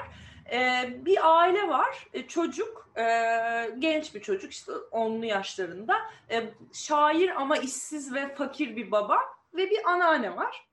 Sıradan bir hayat sürerlerken e, borazan çalan, e, bakım evinden kaçmış bir adam geliyor, İskoç. İskoç borazanlarından çalıyor. Yolunu kaybetmiş gibi bir şekilde eve geliyor ve bu ailenin karşılaşması. Sonra biz bu ailenin Ermeni olduğunu şöyle anlıyoruz çocukla büyük anne arasında bir iletişim kurulamıyor. Çünkü büyük anne Ermenice konuşuyor, hmm. e, çocuk İngilizce, İngilizce konuşuyor. Ama William Sorayan bunu şöyle yazmış, parantez içlerini de okuyacağım. Johnny'nin büyük annesi, parantez içinde Türkçe, Kürtçe ve biraz Arapça ki oralarda bu dilleri kimse bilmez, dışında bildiği tek dille yani Ermenice olarak. Nasılsın ciğerim? Johnny Ermenice anlar ama neredeyse hiç konuşmaz. İngilizce olarak iyiyim. Johnny'nin büyük annesi, baban nasıl? Johnny bilmiyorum. Babasına seslenir. Baba nasılsın? Daha yüksek sesle. Baba galiba uyuyor. Babası sen mi seslendin? Johnny evet nasılsın? Baba iyidir Johnny sen nasılsın? Johnny iyidir baba. Baba sırf beni sırf bunun için mi uyandırdın? Büyük annesine iyiymiş, babasına yaşlı bayan öğrenmek istedi de Johnny'nin babası yaşlı bayana Ermenice Günün aydın olsun anne. Johnny'ye İngilizce yaşlı ne demek? O kadar yaşlı değil o. Johnny yaşlı demek istemedim de işte sen ne demek istediğimi anlıyorsun. Yani baba orta kuşak bir çevirmen oluyor ve hani William Saroyan muhtemelen bunu kendisi de yaşamış bir yazar olarak bu durumu çok incelikli bir şekilde tasvir ediyor ve oyun bu şekilde devam ediyor. Dolayısıyla dil meselesi çok canlı dönüşen ve çatışmalı bir mesele. E, oyunlar İngilizce de yazılsa, Ermenice de yazılsa. Mesela Vahe Berberyan'ın e, tıpkı Kınalı gibi orada çok böyle e, gişe rekorları kıran bir oyunu var. Baron Garbis diye. Hatta iki farklı kastla oynanmış. YouTube'da da var. E, Ermenice olarak izlemek mümkün. O da mesela üç kuşağı anlatıyor. Lübnan'dan e, göçmüş bir işte Baron Garbis var. Onun oğlu var ve torunu var ve üç kuşak arasındaki iletişim, iletişimsizlik, işte e, farklı değerler, geleneğe bakış. Bu aslında çok hem bazen ironinin, mizahın ama bazen de dramın konusu olabiliyor diye özetleyebilirim. Bir de var Berberyan e, Batı Ermenicesi, e, Ermenicesinde yazıyor ve oyunları sahneliyorlar değil mi? Evet çünkü yani Lübnan'da yaşamış ve doğmuş olmakla Amerika'da doğmuş olmak, İngil İstanbul'da yaşamış olmanın farklı getirileri var. Yani iyi ya da kötü anlamda demiyorum ama farklı e, bir arka plan ve kültürel iklim sunuyor size. Yani e, belki aramızda da e, bilenler vardır ya da işte eminim Berci Hanım da biliyordur. Yani dil, ona göre. Dil de ona göre. Evet. Ve o Lübnan Ermenilerinin e, konuşmasına Türkçe kelimeler karışıyor. evet. Türkçe'ye mesela eski Türk eski kelimeler Arapçadan ya da Farsçadan Türkçe'ye karışmış olan kelimeler ki bolca var. E, o Lübnan Ermenileri de onları kullanıyorlar. Hı hı. Yani bazen öyle şeyler oluyor ki ay Türkçe diyorsun. Tabii mesela Alışık oyunlarda var. Oyunlarda da var. Mesela e, oyunda işte bu bahsettiğim Baron Garbis e, Lübnan'da doğmuş ama işte iç savaştan sonra gelmiş yaşlı bir e, karakter. Şey diyor parayı veren düdüğü çalar diyor Evet. bir anda. Evet. Aa falan ben hatta böyle aa falan yakalıyorum ya da işte ciğerim diyor. E, canım diyor. Ben Mesela şeye bunlar rastladım. Yıllar önce Lübnan'dan gelen bir arkadaşın bir arkadaşımızın kuzeniydi. Lübnan'dan gelmişti yani gençliğimde. Ermenice konuşuyorduk tabii. Bir fıkra anlattı. Anlatamayacağım şimdi asık biraz belden aşağı bir fıkra ama içinde bir kelime var. Ee, Ermenice anlatıyor. Taşhalamine kele teke teke gek diyor. Ta, taşhala, taşhala telaş demek. Aha. Tek tek gelin telaş etmeyin gibi bir kelime. Taşhalamine kele teke tek ege. Ne? Ne? Ne dedin sen falan. Ermenice anlatıyor çocuk. Ve ben bunu e, biz bu oratorya konseri için Kanada'ya gittik. E, orada am, halamın kızı var. Halamın kızının evinde kaldım. Yıllarca görmemiştim falan. E, halamın kızı Lübnan bir Lübnan Ermenisiyle evli. Ve yıllar sonra taşkala kelimesini onun görümcesinin ağzından duydum. Aa, asiş taşkalaya hele dedi. Aa, birdenbire o iyi, düzgün Ermenicesi, düzgün İngilizcesi hatta Fransızcası böyle dönüver. Taşkala minek hele dedi.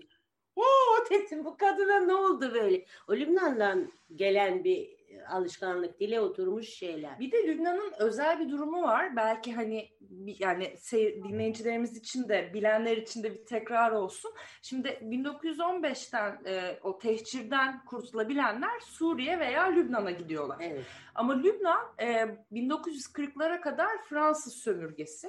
Sonrasında bağımsızlaşıyor. Bu da aslında Lübnan'a çok kültürlü bir ortamın e, yaşayabilmesine izin veriyor. Mesela Vahe Berberyan ya da ailesi oradaki herhangi bir Ermeni Ermenice, Arapça, biraz örnek Evet. verdiğiniz gibi Türkçe ve Fransızca biliyor. Ne Dolayısıyla Fransızca bir de. e, hatta Herifin vizyonu yoktur diyor. Herifin vizyonu. Vizyonu ama yani, Fransız. evet Herifin vizyonu yok diyor. Aman Allah'ım dedim bunlar nasıl bir dil konuşuyorlar. Ya dolayısıyla aslında e, 50'ler, 60'lar e, hem kültürel hem sanat ortamı açısından çok e, zengin ya da çok fazla dergi çıkıyor, yayın hayatı çok zengin. Dolayısıyla hani hem e, Arap tiyatrosu, Ermeni tiyatrosu çok e, üretken. İşte sinemayı bilirsiniz. Yani Lübnan'da mesela e, Batı Ermenicisiyle çekilmiş buradaki Yeşilçam üslubuna çok benzer Evet, evet. e, filmler var. Hatta bazıları hala internette erişilebilir. E, dolayısıyla böyle bir zengin bir iklim var. Ama 1975'te başlayan ve 17 yıl süren iç savaş e, tabii ki e, bütün Lübnan'ı ve dolayısıyla oradaki Ermeni komünitesini, o cemaati de ciddi etkiliyor ve oradan pek çok isim bir sürü diasporaya dağılıyor. Evet. Ve Amerika'da 1990 aslında iki, iki, ikinci bir zorunlu göç ve ikinci evet. bir bu. Yani yeni bir dalga oluyor. Dolayısıyla e, ve evet yani zaten e, yansıyor mu yani yeni, yani oradan da ikinci bir hani ikinci kez e, bir travmayla başka yerlere mesela e, Kuzey Amerika'ya bir de bu şekilde gelenler e, daha sonra e, işte bunları da metinlerine yansıtıyorlar mı? Bunlar da oyunlara yansıyor mu? Tabii ki yansıyor. Çünkü, çünkü yani evet e, şey şöyle düşünün mesela Vahe Berberyan örneğinden konuşacağım yine. Babası bir yaşındaymış. Soykırımdan kurtulmuş. E, ve aynı baba orada bu iç savaşı yaşamış ve şeye göçmüş olabilir. Yani böyle mesela anlattığım Baron Garbis karakteri tam böyle bir karakter. Zaten bir diaspora da dünyaya gelmiş ve orayı terk edip başka bir yerde hayatını tamamlayacak muhtemelen. Dolayısıyla bu e, ikinci bir e, dediğin gibi travma yaratıyor ama bir yandan da o e, o nasıl diyeyim o yolu, o yolculuğu da oyunlarda temsil ediliyorlar. Mesela Vaher Berbenya'nın oyunlarından bir tanesi e, işte Pembe Fil şeyi anlatıyor. E, savaş esnasında tam o savaşın içinde Lübnan'da e, bombalar patlarken e, absürt bir oyun çıkarmaya çalışan bir tiyatro kumpanyasını anlatıyor ve oyunda şu tartışmalar var. Gitmeli miyiz, kalmalı mıyız? Nereye gitmeliyiz? Ermenistan'a mı gitmek daha doğru, Amerika'ya mı, Fransa'ya mı? Ve bunların hiçbirinde taraf tutmuyor. Bu doğrudur, bu yanlıştır demiyor.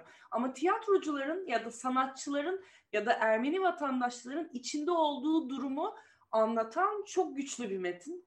İnşallah bir gün burada hem Ermenice hem Türkçe olarak oynanabilir. Umarım, yani. umarım. Çok çok. Ee, yok ama çok, böyle örnekler var. Yani bu anlattığın metin maalesef hayatımızın e, pek de pek çok döneminde bugün de evet. başka başka e, sınavlarda karşımıza çıkan bir sahne. Şimdi e, sizin ikinizi kesiştiren bir sorun vardı ve e, yani daha doğrudan e, bunu aslında gene Elif Refi de size yöneltmiş. Onu soracağım ama önce iki tane e, not aktarayım. Bir tanesi Nesim Ovadya İsrail yazmış. Onu da e, hoş geldiniz diyelim. Selamlar. E, amatör e, şeyinize, anlatınıza bir e, yani gayet güzel bir not eklemiş. Belki de hepimizin birazcık sözcüklerin anlamına bakmamızla ilgili e, bu sorunu da hatırlatan amatör bir sanatı bir mesleği sırf e, zevk için yapan kimse heveskar gönüllü Nesim Sevgiler demiş. Berfi Zenderlioğlu, e, onlar da Kürtçe tiyatro yapıyorlar biliyorsunuz e, yıllardır. E, şeyi soruyor e, Berci Hanım, e, peki yakın dönem rep- repertuarınızda oynadığınız oyunların fragmanına ya da ya da parçalı da olsa videolarına ulaşabilme imkanımız var mı? YouTube'da var Kınalı Ah Kınalı. Kınalı Ah Kınalı birinci bölüm ve ikinci bölüm olarak iki ayrı bölüm olarak YouTube'da var. Yani onu ulaşabilirler isterler. Tamam, tamam. Ee, diğer sorumuz şuydu e, Elif Refi ile çıkışan. Diaspora ve Türkiye Ermeni toplumları birbirlerinin oyunlarını takip ediyor muydu? İlişki, dayanışma, e, etkileşim var mıydı aralarında? Hayal görmek gibi bir şey bu. diaspora, er, diasporadaki Ermeniler belki buradaki olayları takip edebiliyorlardı. Ederlerdi. Sizin oyunlarınıza gelirler miydi? Gelirlerdi. Benim oyunlarıma geldiler. Hı. Ben çok iyi hatırlıyorum birkaç oyunuma ama bunlar son yıllarda olan şeyler. Daha eskiden olanları bilemem ben. Son yıllarda diasporadan buraya gelmiş başka bir şey için gelmiş ama duyunca ki böyle bir oyun var koşmuş gelmiş insanlar e, rastladım ben. Onlar bizi daha kolay takip edebiliyor ama buradaki Ermeniler diasporayı o kadar kolay takip edemiyorlar. Edemediler öncesinde. Şimdi yine ne durumdur? Tabii şimdi internette, WhatsApp'ta ben bugün kaç kişi Amerika'dan biriyle konuştum, Avustralya'dan biriyle konuştum. İsviçre'de son ana kadar sen gördün İsviçre'deki arkadaşıma laf yetiştiriyordum. Eskiden bu imkanlar yoktu. Nasıl iletişim kuracak? Ben o İsviçre'deki arkadaşıma Bana adresini yaz dedim. Yazdı ve şeyden e, ne diyorlar ona? Hani buluyorsun haritasını. Google Maps mi? Google. Maps'ten buldum. Hı. Evin bu mu diye gönderdim. Kız nasıl buldun diyor. E, ama işte şimdi öyle durumlar var. Eskiden yoktu ki.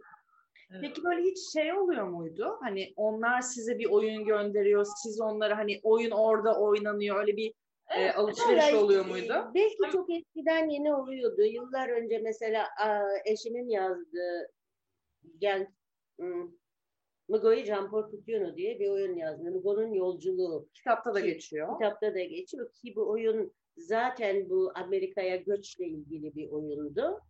E, Robert Atlegia'nın başka bir oyunuyla birlikte Amerika'da yılın oyunu seçildiler bunlar ve ödül aldılar. En iyi oyun ödülü aldılar. Yıllar önce yani ben onunla evli değilken olmuş bir şey bu. Ha, demek ki bir şekilde buradan bir şey oraya gönderilebiliyordu. Takip ediyorlardı ve yazılmış bir oyuna ödül veriyorlardı. Ama şimdi şimdi başka şeyler var. Yani bunlar yok. Artık bu sanat manat işleri bitti. Çok üzülüyorum. Çok üzülüyorum ama bitti. Hani ne diyeceğimi bilemiyorum yani bu konuda. Şimdi iyi ki pandemi var da herkes her şeyi pandemiye ama pandemi var çıkamıyoruz. Bunun 5-10 yıl öncesinden başlamıştı zaten bu durum. Yani niye kapanıyordu tiyatrolar? Kapanmasaydı insanlar gitselerdi gitmiyorlardı da. Yani ve bir de bu var tabii alıyor eline bunu her şey buradan. Neyse biz de teknolojiyi adım ayak uydurduk ona baksana. Ben- evet. Ee, bir şeyi de sormak istiyorum şimdi. Yeniden sizi biraz e, kitapta anlattığınız geçmişe götüreceğim de. Ee, yani bu toplamda konuştuğumuz şeylerin içinde tabii dönemin içinde e, bir Ermenice oyun oynama e, aralığı yani daha doğrusu dönemi e, sizin için ne zaman bitti? Ya da ne zamanlar kesintiye uğradı? İkincisi sizin tiyatro yolculuğunuza bir de e, Türkiye'de 12 Eylül darbesi denk geliyor. O nasıl yansıdı? Özellikle Ermenice tiyatro yapmaya nasıl yansıdı? Şimdi e, benim gençliğimde ve çocukluğumda bir Ermenice kısıtlaması yoktu. Hı hı. Ermenice oyunlarda Türkçe oyunlar gibi oynanırdı. Ondan sonra bir dönem bir yasak gelmiş. Ben onu bilmiyorum. Yani yaşamadım onu. Ve büyük bir tesadüf eseri. Bu yasağın nasıl konduğunu bile bilmeyen, e, varlığını bile bilmeyen bir devlet büyüğü. Aa siz oynamıyor musunuz? Niye oynamıyorsunuz? Oynayıverin demiş ve düzelmiş. 60'lar değil mi bu? Sanırım. Ee, sonra da 12 Eylül darbesiyle yeniden bir yasak söz konusu oldu. O da benim kademsizliğim. Arto Berberyan'la evlendim. Amanın ben artık tiyatrocu koca aldım. Tiyatrolardan çıkmayacağım, sahnelerden inmeyeceğim derken darbe oldu ve dernekler kapandı. Her şey kapandı. Beş yıl. Beş yıl. 85'te ancak başlayabildi yeniden dernekler açıldı, tiyatrolar yapıldı falan ve korka korka Ermenice oyun yok. Yine yok. Yani Agatha Christie on küçük zenciyle açtık perdeleri yeniden. Ve öyle Türkçe oynanarak neyse en azından dernekler açıldı. Ay yine en azından oynuyoruz diyerek başladık. E, ilk defa da e, ha ama işte Ermenice oyun şöyle oluyordu. İlk defa Pangaltı Lisesi'nin e, 40. yılında, kuruluşunun 40. yılında bir oyun e, hazırladı Arto. Kendi yazdığı bir oyundu ve 40 yıl içinde o sahnede oynanan oyunları anlatan bir kurgusu vardı bunun. E, ve ilk defa orada tabii 40 yıl biz tabii aman sahneye çıktık ya ne olursa olsun diye Türkçe oyun oynuyorduk, oynamaktaydık. Ama o oyunda 40 yıllık oyunları anlatırken tabii bunların arasında kısa kısa pasajlar da olsa Ermenice oyunlar da var. Ve tam o dönemde başladı bunlar. Oyunda Ermenice bir şey varsa ya da oyunun Ermenice ise bunu çevirisini yazıyorsun. Ermenice harflerle de Ya, Türkçe harflerle Ermenicesini de yazıyorsun ve yolluyorsun emniyete. İnceliyorlar sözde ve çok iyi anlıyorlar ve de sana onay veriyorlar. Oynayabilirsin diyorlar. Orada hep bunları bilen insanlar var ya işte onlar Evet. bakıyorlar böyle ha bu çok iyi bir oyun oynasınlar diyorlar onay veriyorlar. Ve bu onay bunu geçen defa da konuşmuştuk herkes bunu sordu bana. Son dakikada geliyor güzelim son dakikada gala günü. Masraflar yapmışsın sen şeyler hazırlamışsın. Gelmezse oynayamayacaksın. Evet. Ve siz başlayın diyorlar. Biz göndereceğiz diyorlar. İyi de sen oyuna başladın. 2-3 oyun oynadın. Yasak diye kapına kilit vurursa ne yapacaksın? Evet. Heyecan içinde böyle onay beklerdik. Onay beklerdik. Gala günü vallahi o 40. yıl gösterisi ilk defa içinde Ermenice bir şeyler de geçen bir oyundu. Gala günü geldi onay. Ee, Seyirciler gelmişler, oturmuşlar. Ee, Perde kapalı, biz de içerideyiz. Bekliyoruz, çıkacağız. Onay bekliyoruz ve onay geldi. O anda geldi onay yani. Çalık filan atmıştık. Bu şekilde. Hangi yıllara rastlıyor? Bu tam 86 yılı. Tam 86. 46'da kurulmuş, açılmış dernek. 86-40 yıllık süreci anlatıyordu. 1986. 86. Yeniden peki e, Ermenice oyun oynama e, tarihi ne zamana kadar sürebildi? Ah ah güzelim ah. Yani 90'lara kadar 2000'lerde oynadınız mı mesela hiç? 94'te 1994'te Hin Aspatsner Eski Tanrılar diye bir oyun oynadık biz. E, Levon Şant'ın bir oyunu bu ve e, bunu da her bu tarz sohbetimizde söylüyorum. Çok ağır, çok ağdalı bir Ermenice yazılmış bir oyun bu. Shakespeare İngilizcesi gibi. Zaten Levon Şant ünlü yani Ermeni Levon Şant, evet, tiyatro ünlü. edebiyatında. Evet ve de Aslında- Almanya'da yaşamış adam yani. Burada neler oluyor farkında değil. Yaz çızıktırmış böyle. Yazmış. Arto bu oyunu oynamaya karar verdi. Neden verdi? Çünkü Bokomedi diye bir oyun yapmıştı. Bu işte lahmacun, viski kültürünü eleştiren bir oyun yapmıştı. Gazinoda geçen. Çok eleştiri aldın. Sen ne demek istiyorsun? Yani biz bu kadar banalleştik mi gibi e, eleştiriler aldı. O da tamam ya dedi. Buyurunuz bunu da yapıyorum dedi. Ve de Sebastakis'te ayrı bir hikaye ama şimdi onu anlatmayacağım. Onun intikamıydı o. Sonra da Hinas Basner sahneledi. Ama Hinas Basner bir adada geçiyor. Bir manastır bulun, yalnızca manastırların bulunduğu bir adada geçiyor. Ki bu adanın da Sevan Gölü'nde olduğunu ben Ermenistan'a gidince öğrendim ve hikayenin gerçek olduğunu öğrendim. İnanılmaz bir duygu karmaşası yaşattı bana. Her neyse kitapta var. Evet. Okuyun bakın kitapta var arada bir reklam. Evet, bu arada gösterelim. ben de hepimiz Bu arada gerçekten ben yeniden e, çok özür dilerim. Burayı hiç bölmek istemiyorum. Unutmayın çok rica ediyorum. Sadece şeyi söylemek istiyorum ama yeniden. Hakikaten e, bu bir hani Türkiye tiyatrosu kaynağı. Yani bunu bir, bir kez bir kez daha vurgulamak Bir istiyorum. düşünüyorum aslında. Evet, biliyor çok- musun? önemli notlar var, bilgiler var, e, fotoğraflar var, adını hiç duymadığımız sanatçılar, mekanlar var. E, siz devam edin. Yani, Yani bana öyle gelmiyor. Çünkü bana yalnızca benim anılarım gibi geliyor. Arkada neler Yok. oluyor siz bilmiyorsunuz. Bakın bunlar oluyor gibi geliyor. Yok. Ne diyordum? Yine Asparsner. Yine oraya bağlayacağım.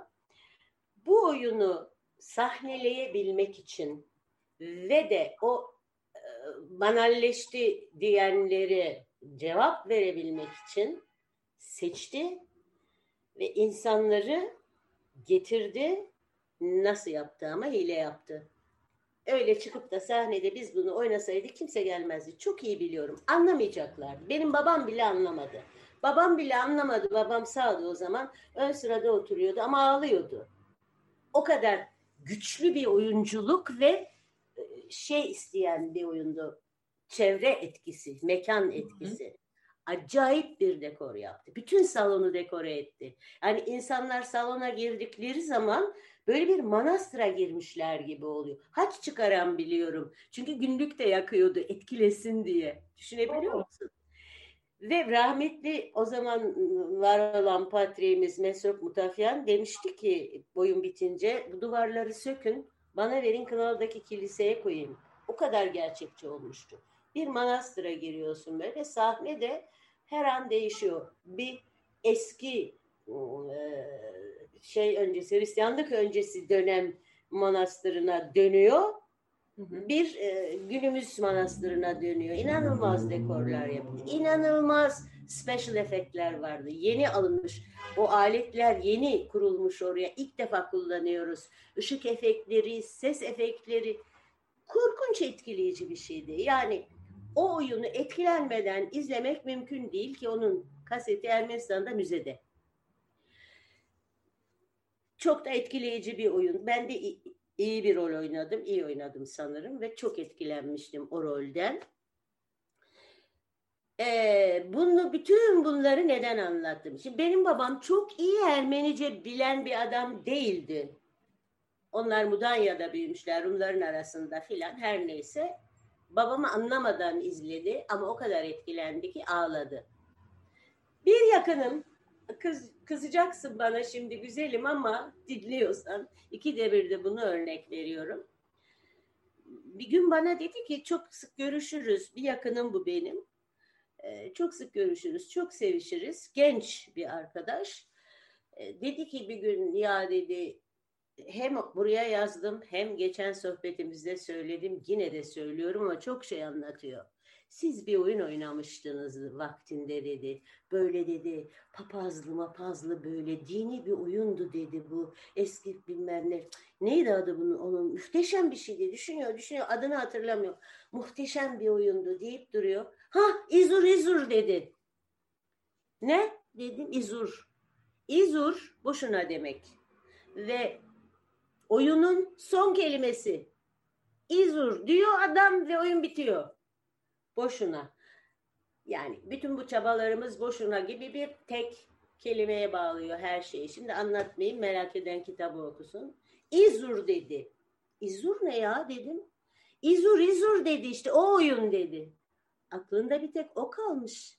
Hiçbir şey anlamamış. Yani o Ermenice edebi eserden hiçbir laf anlamamış ama oyunun genel genelini anlamış gidişatı anlamış ve çok etkilenmiş.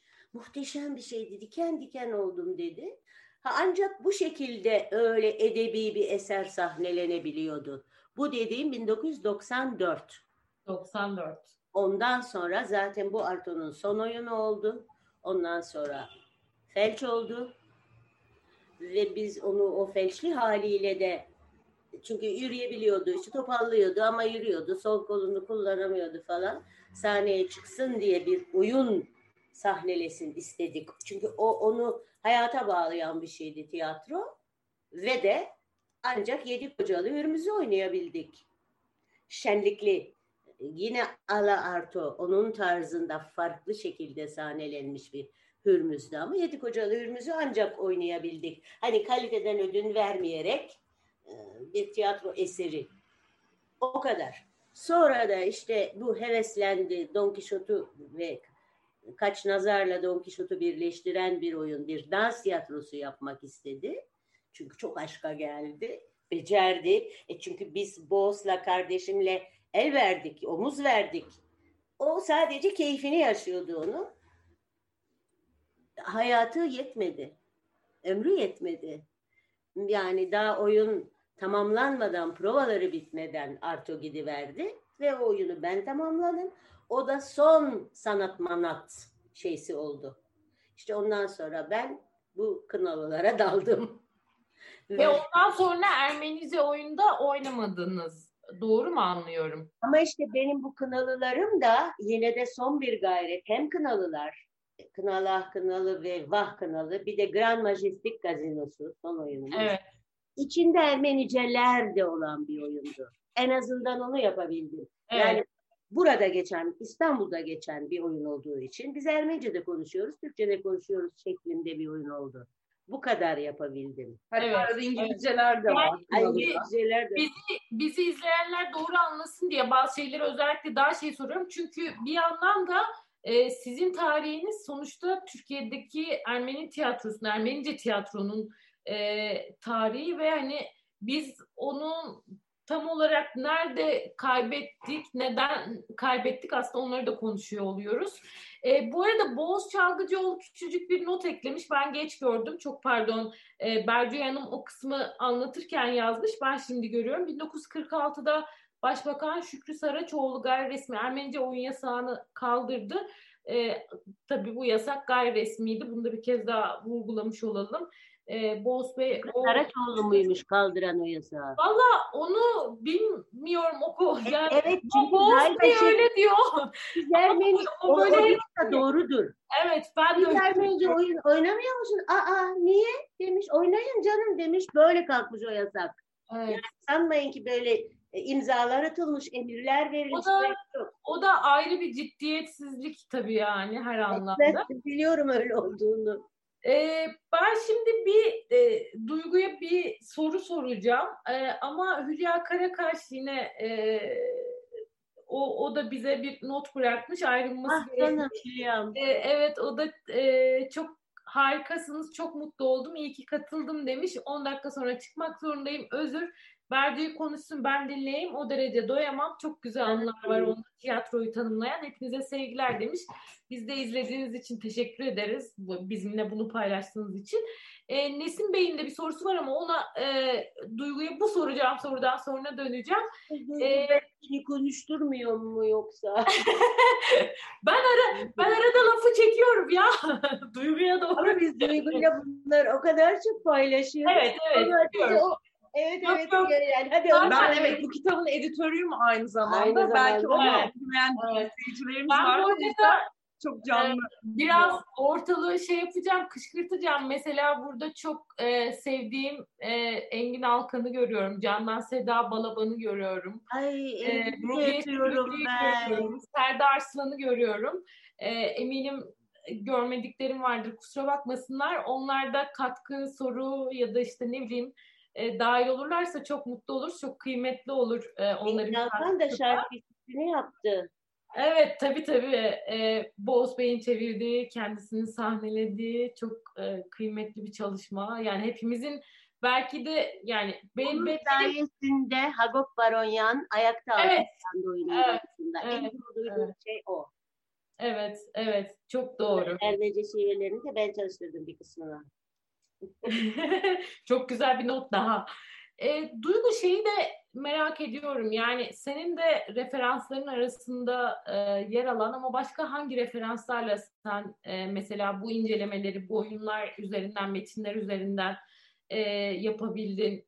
Hani e, felaketi temsil etmek ne kadar mümkünle başladığın ve e, diğer referansların nelerdi? Yani öncelikle şunu söyleyebilirim. Tabii ki e, ister istemez bu bir akademik araştırma olunca biraz oyun metinleri ya da oyun metnini yazan kişilerinle yaptığımız söyleşilerden onların niyetleri, amaçları ve Evet. ulaştıkları seyircilere üzerinden bir inceleme yapıyorsunuz. Yani mesela Bercü Hanım aslında yaşanmış bir deneyimi aktarıyor. O anlamda daha farklı. Ben aslında çalışırken yani bu meseleye birkaç farklı açıdan bakmak istedim. Bir tanesi zaten e, Ermeni edebiyatında daha son yıllarda da yaygın olan sadece tiyatro alanında değil, edebiyat alanında da anı, tanıklık alanında da Mark Nişanyan'ın referansla bu aslında 1915'i sahnede temsil etmek ne kadar mümkün? E, mümkün olduğu ve olmadığı noktalarda oyun metinlerinde nasıl semboller kullanılmış? İşte mesela hafıza işin içine nasıl girmiş? İşte rüya sahneleri, belirli şarkılar, ninniler, ee, ya da işte e, Ermenice'nin hangi noktalarda nasıl kullanıldığı gibi tekrar eden aslında metaforları inceledim. Bir aslında buradan e, felaketin temsili ne kadar mümkün sorusuna baktım. Ama baktığım başka noktalar da oldu. E, aslında bir tanesi de diaspora edebiyatının bu sembolik dili. Yani e, siz hiçbir zaman bir şeyi temsil edemiyorsanız belirli sembollerle hareket etmeniz gerekir. Yani şunu gördüm mesela. Hiçbir zaman 1915'te bu yaşandı. Hadi böyle bir e, olayı temsil edelim, böyle bir sahne yazalım yapılmamıştı. Hayatta kalan kişinin bunu nasıl hatırladığı, rüyalarında nasıl yaşadığı kullanılmış. Dolayısıyla böyle sembolik bir dil oluşmuş ortada. Yani çok sıkışınca aman canım rüya bu gerçekte olmayabilir belki, demek gibi belki, bir açıklama aynen, bırakmak için. Aynen. Bir de aslında e, yine Carol Martin'in e, bir işte Theater of the Real, gerçeğin tiyatrosu diye bir e, yaklaşımı var. O e, Yahudilerin e, soykırım deneyimi üzerinden inceliyor ve aslında e, alternatif bir tarih yazma çabası olarak bakıyor. Ben bir de işe buradan baktım. Yani e, o resmi tarihin reddettiği gerçekleri tiyatroda temsil etmenin de başka bir tarih yazma e, aracı olabileceğini düşünüyorum. Çünkü e, konuştuğum tiyatro yazarları ya da oyunlarını yazan kişilerin işte ön sözlerinde bunu iddia ediyorlar. Yani şunu diyorlar, ailemizden bize başka bir anlatı kaldı. Biz bu anlatıyı tarihe bu oyunlar yoluyla bırakmak e, zorunda hissediyoruz kendimizi. Dolayısıyla o oyun yazıldıkça, oynandıkça, seyirciyle buluştukça bu tarih e, ve bu farklı bir hakikat çoğalıyor, başka insanlara ulaşıyor. İşin aslında böyle bir e, boyutu da var. Dolayısıyla o aile arşivlerindeki herhangi bir yerde kalmıyor. Çünkü tiyatro kamusal bir e, faaliyet. E, biz bugün e, bu oyun yazılmasaydı bu hikayeyi burada bugün konuşuyor olmayacak. Ben bir araştırmacı olarak okuyor olmayacaktım gibi. Dolayısıyla ben aslında konuya buralardan da bakmaya çalıştım ve buradaki farklı değişimleri, dinamikleri e, anlamaya çalışıyorum. Dediğim gibi aslında ortaklaşan noktalar olmakla birlikte çeşitlilikler de var. İşte o birinci, ikinci kuşak farkı demin de vurguladığım. Biraz bunları evet, söyleyeyim.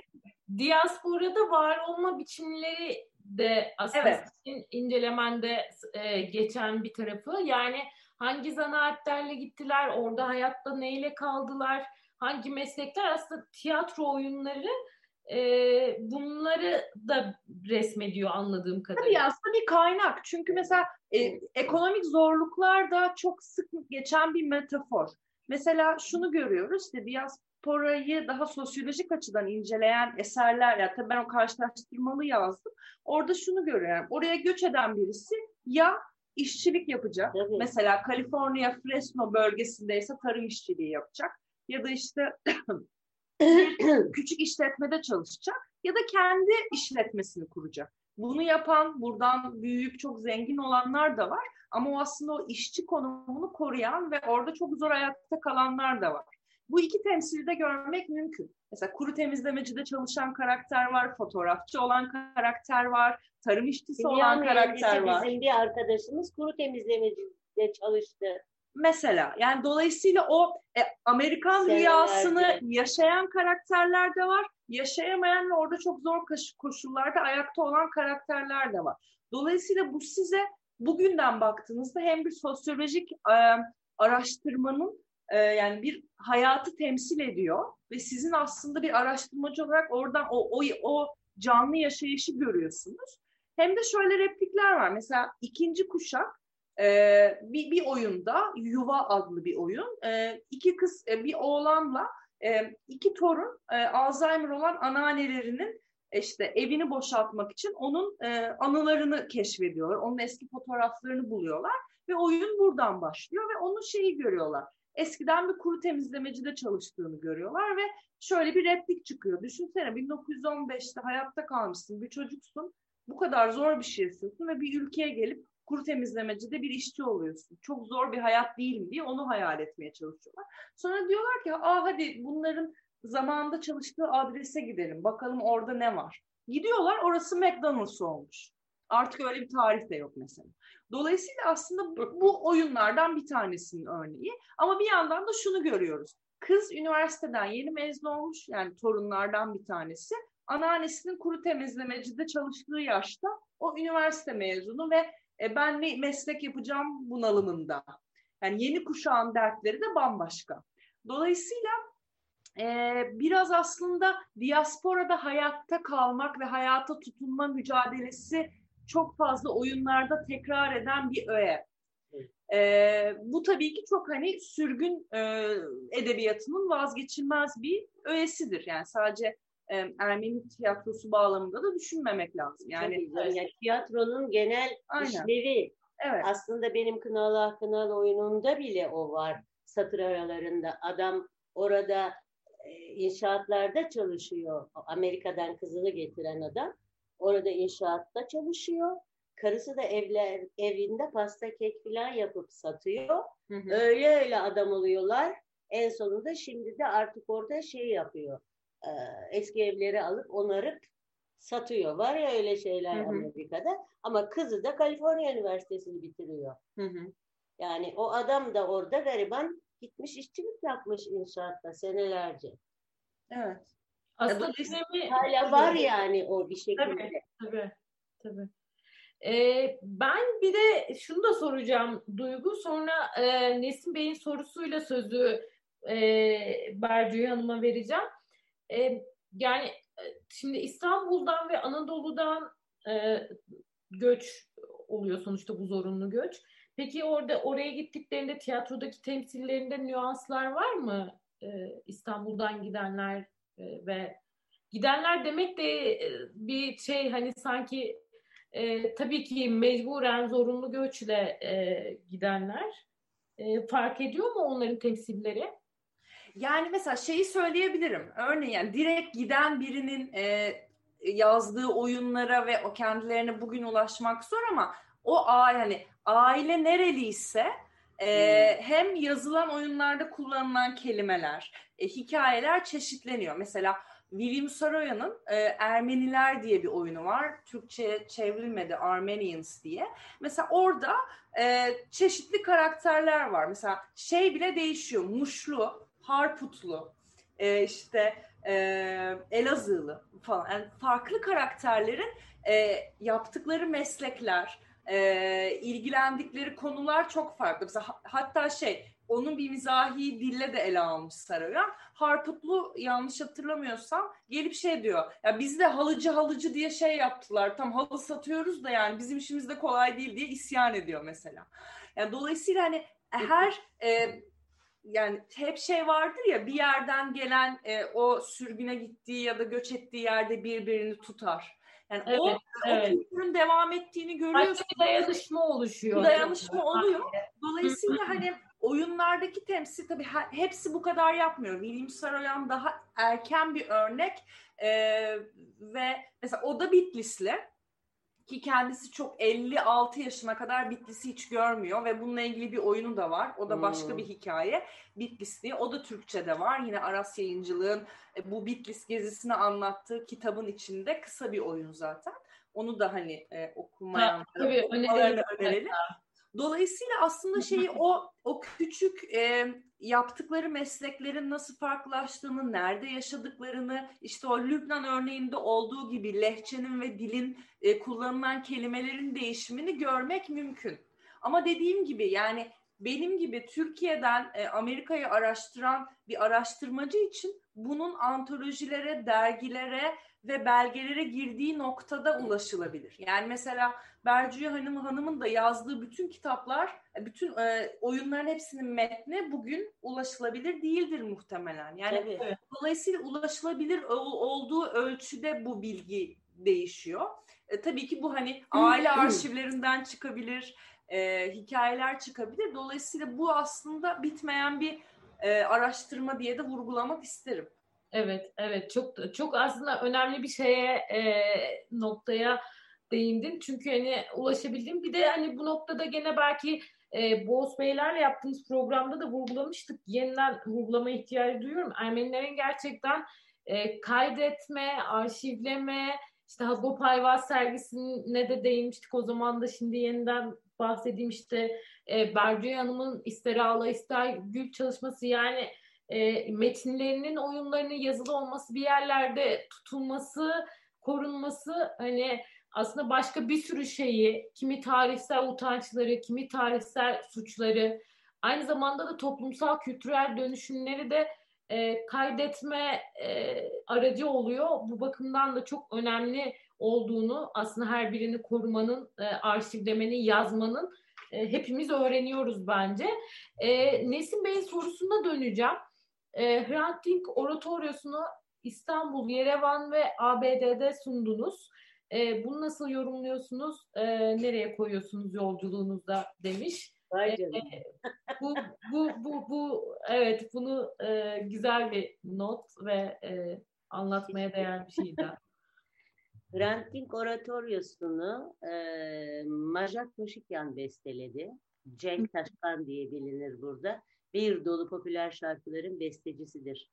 E, Nüket Duru'nun özellikle şarkıları falan. Bir, bir, bir dolu bu minvalde çalışmalar da yapmıştır ve Kanada'da yaşıyor şimdi ve hala e, zaman zaman burada m, tiyatro müzikleri de yapıyor. E, Majak'ın bir bestesidir bu. Sözlerini de ben yazdım. Majak'la biz sınıf arkadaşıyız. Anaokulundan. en eski arkadaşım olmuş oluyor. Ee, ben onunla bir röportaj yapıyordum Paros için. O da dedi ki böyle bir arzum var. Rant için bir oratoryo bestelemek istiyorum ama dedi kim yazacak sözlerini ya dedi. Oğlum ben yazarım dedi. Sen bestele ben yazarım.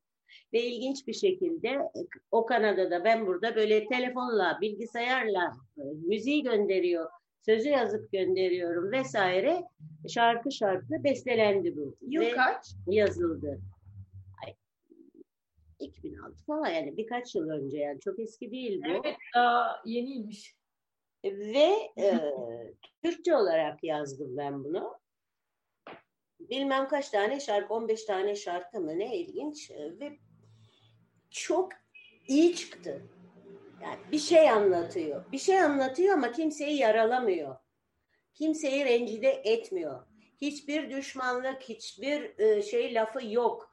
E, ana fikri nedir, mesajı nedir dersen sevgi diyeceğim. Mesajı sevgi ve kardeşlik olan bir e, şarkılar dizisi oldu. Bir oratoryo modunda bir şey oldu. Çağdaş oratoryo diyor Majak buna. Hı hı. Biz bunu yaptık. E, dört parçayı tanıtım olarak Hrant'ı anma doğum gününde anılır ya her yıl. Evet, Orada evet. sunduk dört parçayı. Sonra da bu konserin yapılabilmesi için Benim Savaş Korosu seslendirdi. Çok iyi seslendirdiler. Bu konserin yapılabilmesi için de bir sponsor bulmak lazım. Yani birileri para verecek. Bir yerde bir yeri tutacaksın. işte orada gösteri yapacaksın. Hiçbir Ermeni zengin bize sponsor olmak istemedi. Filmimde de bana bunu yapmışlardı. Burada da korktular. İsim vermek istemiyorum ama şahsen hem Hagop Mamigonyan koro şefi hem Majak besteci hem ben birlikte gittik. Anlatıyoruz ki kardeşim bak biz böyle böyle bir şey yaptık. Bunu da göstermek istiyoruz. Saçmalamayın dediler. Bulaşmayın böyle işlere. Bir tanesini hiç unutmuyorum. Dedim ki Allah aşkına sen bana bir bak dedim. Ben salağa mı benziyorum dedim. Sence bu kadar riskli ve tehlikeli bir şey ben yapar mıyım? Sen dedim bir oku kardeşim. Ya yazdıklarımı oku bakalım ne diyorum. Hiç okumuyor bile ben bulaşmam böyle bir şeye diyor adam. Ve e, burada gerçekleşemedi o konser Türkçe olarak. Türkçe yazdım ben bunu. Sonra bir gün Majak bana oradan telefon açtı dedi ki Ermenistan bunu istiyor. Onun Ermenistan'la da ilişkisi var. E, Birçok bestesi orada sahnelenmiştir vesaire. Dans ekipleriyle ilişkisi var falan. Yurt dışında da tanınmış bir adam bu. Majak seni övüyorum dinliyor musun? Gönderdim bu linki ona. Ee, Ermenistan'dan istiyorlar dedi. Bir festival süreci vardı orada. O festival sürecinde bizim de bunu ama ama dedi bak bu dedi Türkçe olmaz orada. Yani anlamazlar adamlar. Bunu Ermenice yapman lazım. Yapmak lazım.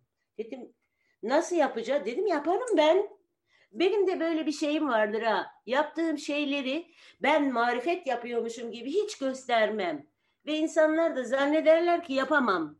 Oysa yaparım. Ben yapabilirim. Ama bunu böyle Kimi şişirir? Keşke şişirebilseydim. Hiç şişirmedim. Oğlum dedim ben yaparım ya çeviririm bunu Ermenice. Yapar mısın? Yaparım. Ama dedi bak dedi istediğini yazarsın orada. Birebir çeviri olması gerek. Dedim birebir çeviri olur. Sen merak etme. Hem birebir çeviri olur, hem kafiyeli olur, hem prozodisi tutar. Sen merak etme. Ve ben bunu çok kısa bir sürede Ermenice'ye çevirdim. Bana herkes sordu ki sen bu işi parayla mı yaptın? Kaç para aldın? Almadım para. Niye alayım? Macak benim can arkadaşım. Ama bu sayede Ermenistan'a gittim. Kanada'ya gittim. Amerika'ya gittim. Dört konser. Ermenistan'da opera binasında Haçaduryan'a adanmış. Haçaduryan salonuydu galiba. O binada e, işte diaspora bakanı şu bu bütün bakanların filan geldiği bir konser oldu. Muhteşem oldu. Biz orada konserdeyken işte bizi ağırlıyorlar, işte yemeğe götürüyorlar filan. E bir de geziyoruz da biraz oralarda. Telefon geldi İstanbul'dan.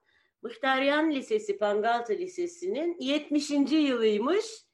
Bunu biz bizim 70. yılımız için burada da yapar mısınız diye. Ama bakınız Ermenicesini. Türkçesini de yapmışım ben bunun. Ama korkuyorlar. Bu hiç bitmiyor bu korku. Evet. Evet, çok doğru. Ermenicesini yapar mısın? Yaparız dedik tabii. Ve geldik burada da Tangaltı Lisesi için bir konser verildi. O da çok güzel oldu. Ondan sonra Montreal'de bir konser yaptık. Tabii ki ekibi oralara götüremedik. Bir tek Ermenistan'a gelebildi ekip. Lusavoriç Korosu. Ancak solistler tek tek böyle gelebildiler. Ee, Montreal'de bir konser. Ondan önce ilk Los Angeles'ta Los Angeles'taki biraz vasattı çünkü kalabalık bir orkestra koymamışlardı. Tabii bunlar hepsi para oralarda. Burada buradaki bizimkiler gibi gönül koyan çok az. Lusavoriç korosu koskoca bir koro. Hiç para almadı. Para mı aldılar? Çıktılar aylarca prova yapıp e, konseri verdiler. E, orada birkaç tane solo şarkıyla az elemanla fena değildi bir konser oldu. Sonra Montreal'de bir konser. Sonra e, New York'ta bir konser. Yani ben de bu sayede oralara da gitmiş oldum. Teşekkürler Majak. ee, bu hatırlatma için de teşekkürler. Bu arada tabii Hrant Dink'in sizin hayatınızda hani Agos e, yazarlığına başlamanız açısından da bu başka kişisel hikayenizde gene anılarınızda başka bir yeri de var aslında. Her zaman. Ee, şimdi bir tane de Berfin Zenderlioğlu'nun gene hem e, toplamda bir e, ne diyeyim iç tiyatroya dair iç eleştirisi hem de bir sorusu var. E, Darül Bedai'nin temellerini atan Ermeni tiyatrocular ve maalesef bugün artık Türkiye'de Ermeni tiyatrosundan bahsedemiyoruz. Pasifize edildiğince. Bu noktada Türkiye'de diğer tiyatroculara bir kırgınlığınız var mı? Ne yazık ki şehrin tiyatrosunda bile ne bir Ermenice oyun ne de Kürtçe oyun temsili yapılabildi e, diyor. E, bu sadece yönetim bazında ele alınmamalı. E, neden Türk tiyatrocuları bunu sorgulamıyor ve dillendirmiyorlar? Bu bizim sorunumuz olmamalı sadece. Çok üzgünüm yani e, aramızda duyarlı bir dayanışma olmalı e, sadece bir avuç dostumuz var gibi görünüyor diyor. O Kürtçe tiyatro açısından da bunu söylüyor. Ermenice tiyatro içinde. Sizin böyle bir kırgınlığınız var mı? Yani Türk tiyatro sahnelerinde niye Ermenice oyunlar sahnelenmiyor mu ya bağlanacak bu? Yoksa biz Ermeni olarak işte Türkiye'de bu kadar bize önem vermiyorlar diye Türk tiyatrocularına niye kırılayım ben? Onların elinde olan bir şey değil ki. Onlar da bin bir zorlukla oynuyorlar her şeylerini. Onlar da 40 türlü izinlere bilmem nelere tabiler ben biliyorum. Yoksa tek tek kişisel ilişkilerle ben onların neler hissettiğini biliyorum. Ee, Engin Alkan'ı biliyorum. Hülya Karakaş az önce Hülya Karakaş'ın yazdığı kitapta e, ve yaptığı belgesel filmde Altın Süpürge ödülünü mü ne almıştı? Sahnenin şey, sultanları Sahnenin adı. sultanlar. Ben, beni buldu kadın. Hülya geldi beni buldu. Benim hikayemi dinledi ve ben o tiyatrocularla filmin galasında sahneye çıktım. Çok büyük onur duydum. Aslında daha çok şu e, bağlamda soruyor. Biraz uzun olduğu için belki şey e, dağılmıştır ben okurken. E, şehir tiyatrosunda özellikle şehrin tiyatrosu denen e, Darül Bedai'de neden Kürtçe, Ermenice oyunlar e, hele bir de modern Türkiye tiyatrosunun kuruluşunun e, Ermenilerle geliştiğini e, düşünürsek neden yok ve neden bunu talep etmiyoruz mesela? Şimdi hani... artık talep etmek için çok geç kaldık. Bir dönem zaten nice niceden beri e, geç bu. E, ama bu konuları Boğaz Çalgıcıoğlu çok iyi bilir. Bir zaman yapılıyormuş.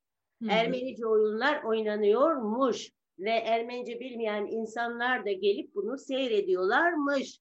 Sahne, tiyatro demek Ermenice olan bir şey demek diye seyrediyorlarmış. Hatta kimi Türk oyuncular, özellikle kadın oyuncular Ermeni şivesi taklidiyle sahneye çıkıyorlar ki Türk oldukları anlaşılmasın diye.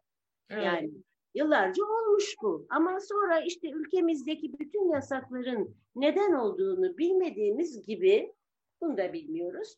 Ee, evet, evet çok doğru. Çok bir de doğru. şey önemli, yayıncılık alanında da öyle bir örnek var. Belki daha önceki oturumda geçmiştir. Mesela e, Hagop Baronya'nın da adı geçti. Evet, Hagop evet. Baronya iki dilli bir dergi çıkarıyor ve bir çeviri değil. Yani iki ayrı millet için iki ayrı içeriğe hem bir derginin hem Ermenice versiyonunu hem Türkçe versiyonunu çıkarabiliyor. Yani böyle bir kültürel çoğulcu bir tiyatro ortamından bahsetmek mümkünken bugün geldiğimiz evet, noktada evet. o kültürel çoğulcu yaklaşım kurumsal bir politika olmuyor. Tabii ki bunu yapan işte bugün bu seminere katılan, bu seminer dizisinde konuşan e, isimler, araştırmacılar, tiyatrolar belki var ama tabii ki kurumsal e, bir yaklaşımın, e, kültürel çoğulcu tiyatro yaklaşımının olmaması farklı bir şey ve daha farklı evet, evet. E, kısırlaştırıcı bir etkisi oluyor. Şimdi e, süremiz epey ilerledi iki saate var. Aa, artık artık e, kapatacağım. E, yani daha tabii ki hakikaten önümde bir sürü not ve soru var e, her ikinize Arada de. Arada konuşup konuşup bunları konuşalım. Ha, vallahi yapalım biz. Biz zaten komşuyuz sizinle. Geleceğim ben kamerayı Öyle almaya. Mi? Evet. biz duyguyla organize ettik. Rüyamızda. gelin gelin. Ee, hemen oturabiliriz. Evet, evet, evet mutlaka. Ee, yani şey e, aslında kapatırken tabii ki Berberyan kumpanyasına bağlayacağım. Şimdi siz kitabın açılışını oradan yapıyordunuz. E, ha, aslında sahne perimizin e, yıkılışı öyle diyorsunuz. E, son selam. Evet son selam. E, son selam. Aslında kitap buradan başlıyor ama ben bu e, sizin için en üzünlü e, kısmı sona bırakmak istedim. Bir Berberyan kumpanyası mekan olarak e, neden kapandı? Maddi nedenler mi sadece? İkincisi evet, e, ne zaman ve ne şekilde yıkıldı? Çünkü bizim gene aslında tarihimizden bir parça daha koparılmış oldu. Maalesef. Maddi nedenlerden dolayı tabii. Şimdi devlet bir dönem böyle vakıf mallarında iade politikasına girdi ya. İşte o politikaya kurban gitti bizim dernek binası da. Çünkü orası vakıf malıydı. Yani o toprak olduğu gibi e, okul, okulun bahçesi, derneğin bulunduğu bina, yanındaki otopark ve halk pazarı Karagözyan Vakfı malıydı. Ve onlardan, onlar da o pazarcılardan ya da otoparkçılardan cüzi bir miktar kira alıyorlardı. Vakıf malları iade edilince toprakları bazıları hepsi de olmadı. Çok uğraştı insanlar bunlar için. Onlar iade edilince e, şey vakıf yönetim kurulu da e şimdi bu topraklar bize iade ediliyor. Buyurun ne isterseniz yapın diyor. O kadar da kolay olmuyor. O pazarcıların her birinin oradan çıkması için milyar milyar paralar ödeniyor yani bunları çünkü ben bunu söylerken kendilerini itham ediyorum zannediyorlar zannetmesinler. Orada daha kar getiren bir şey yapmak istediler ve o yapılan şey de işte gördüğünüz otel. Ha ama bana sana daha iyi bir salon yapacağız sözü verildiği halde ben bin yaşıma geldim. Hala öyle bir şey olmuyor, olmayacak da. Olsa da ben görmeyeceğim. Dolayısıyla işte gitti Karagözyan sahnesi de öyle gitti. Karagözyan Derneği diye bir yer var böyle bir apartman katı. Orası dernek. Toplantı filan yapıyorlar ama tiyatro kavram olarak kalktı artık derneklerden. Pangaltı Lisesi'nden yetişenler derneği birçok profesyonel tiyatrocu o dernekten yetişmiştir. Genco Erkal bile buna dahil. Orada provalar yapmışlardır vaktinde. Evet. Yok artık onun salonu. Orada yıktılar. Orada o kocaman bilmem ne merkezi yaptılar. Yani Kitapta madde... böyle başlıyor. Siz o yer yıkımda gidiyorsunuz değil evet, mi? Belki evet. biraz onu tasvir etmenizi istemiştir artık. Sen onu istedin ama Gülüm ben onu o kadar çok anlattım ki anlattık. Ya bir de şey... Resmi gösterelim mi? Beyle beyle görünüyor evet. Evet. Biraz yaklaştırmamız gerekir galiba. Favori resmim bu benim. Görünüyor. Yani e, evet. biz istedik ki duyduk yıkılacağını dernek binasının. İstedik ki ekip olarak yanında bulunalım. Yıkılırken orada olalım. Çünkü biz inanırız daima. Hı hı. Ölenlerin ruhları da oradadır. Eski tiyatrocular da oradadır. Ve de sahne perimiz vardır. Orada barınır. Biz orada olmak istedik. Onlar böyle kimsesizce havalara savrulmasınlar diye saygı duruşunda bulunmak istedik. Sessiz sedasız yıkıverdiler. Bir gün duydum ki yıkılmış. Ve de e, orası biz Arto Berberyan'a adamıştık. Arto Berberyan sahnesiydi. Onun da resmi var kitapta. Evet. Gitmiş Muratçığım sağ olsun. Yıkıntıların arasında öyle duruyordu plaket. Lütfen yaptılar o plaketi ve de orada bırakmışlar. Çocuk görmüş Murat Cavak onu orada ve plaketi almış. Bana o haber verdi ve biz Boğaz'la gittik. O yıkıntıların arasında dolaştık. Ivır zıvır saçma sapan kalmış bir şeyler topladık anı diye. Son bir selam verdik o yıkılan sahnenin üstünde. O savrulan ruhlara. Ve öyle başladı bu kitap. Evet.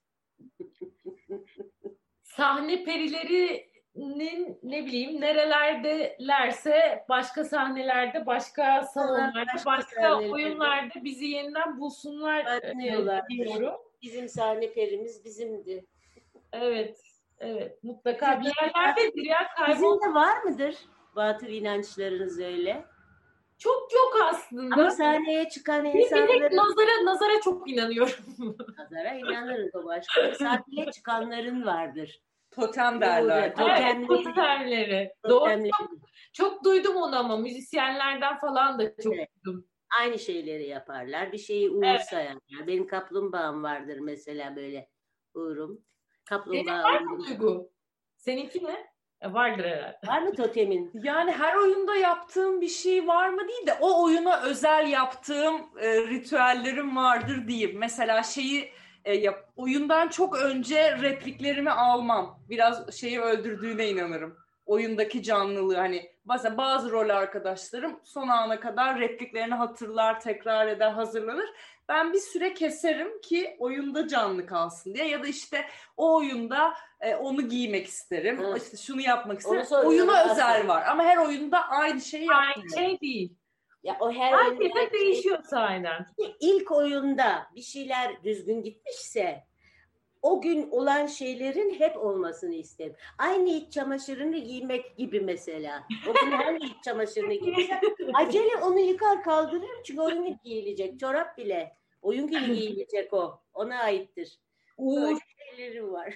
Aa, ne ne bunlar ne tatlı anılar.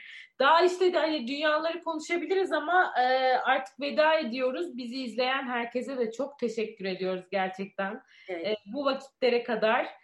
E, ve katılan... bunu? Evet. Yüklenecek değil mi YouTube'a? Evet, evet. YouTube'a yüklenecek. Linki ben size yollayacağım yeniden. E, yüklendikten, paylaşıldıktan sonra. E, bu arada hani görüş ve sorularıyla katılan herkese de çok teşekkür ederiz tabii ki. Böyle evet. daha geniş bir söyleşi yapmış olduk. E, ister ağla ister gül sahne tozlu anılarım BGST yayınlarından. E, bir kez daha kapatırken hatırlatayım. E, Duygu'nun da bu önemli ve bence çok kıymetli tezi umarım e, bir kitap olarak karşımıza da çıkar. Yakın zamanda bunu da diliyorum. Ve bu son selamla ilgili e, Berce Hanım'ın kitabının açılışında o gün yazdığı yazısını yeniden yayınladığı, e, önce bir güncel giriş yazıp yayınladı. Kısmın sonunda Arto Berberyan'a Berberyan'ın bir e, cümlesi var. Beni çok etkiledi. Hani kitapta bir sürü yeri çizdim ama bu ama belki hani hayatın pek çok alanına dair geldi bana. Ee, hani amatör olanların icra ettikleri sanat dalında çok daha dikkatli ve kusursuz olmaları gerekir. Zira amatörlük adam sendecilikten ve uydurukçuk, uydur, uydurukçuluktan e, doğacak hataların sığınağı değildir diyor. Aslında çok çok e, kıymetli bir bakış bırakmış. E, bence bunu hani, bütün, pek çok şeyin özeti gibi. E, ne diyelim sahne perilerini bir yerlerde yakalamak ümidiyle e, başka sahnelerde, başka oyunlarda. Çok teşekkür ederiz tekrar izleyenlere de, size de, Kıraathane'nin e, tüm ekibi adına İstanbul Edebiyat Evi'nin. Biz de sizlere çok teşekkür ediyoruz. Teşekkür ederiz. Bizi davet ettiniz. Hem e, Ayşen'e, e, Kıraathane'ye, İstanbul Edebiyat Evi'ne hem de bizi dinleyip yorumlarıyla, sorularıyla katılan herkese değil mi? Evet. Öpüyoruz seni uzaktan uzaktan. Biz de, biz de çok öpüyoruz. Çok teşekkür ederiz. Ee, yeniden görüşmek üzere. Daha bunların devamını yaparız diliyorum. İnşallah. Kendinize dikkat edin. Hoşçakalın. İyi akşamlar. Herkese iyi akşamlar. Herkese iyi akşamlar.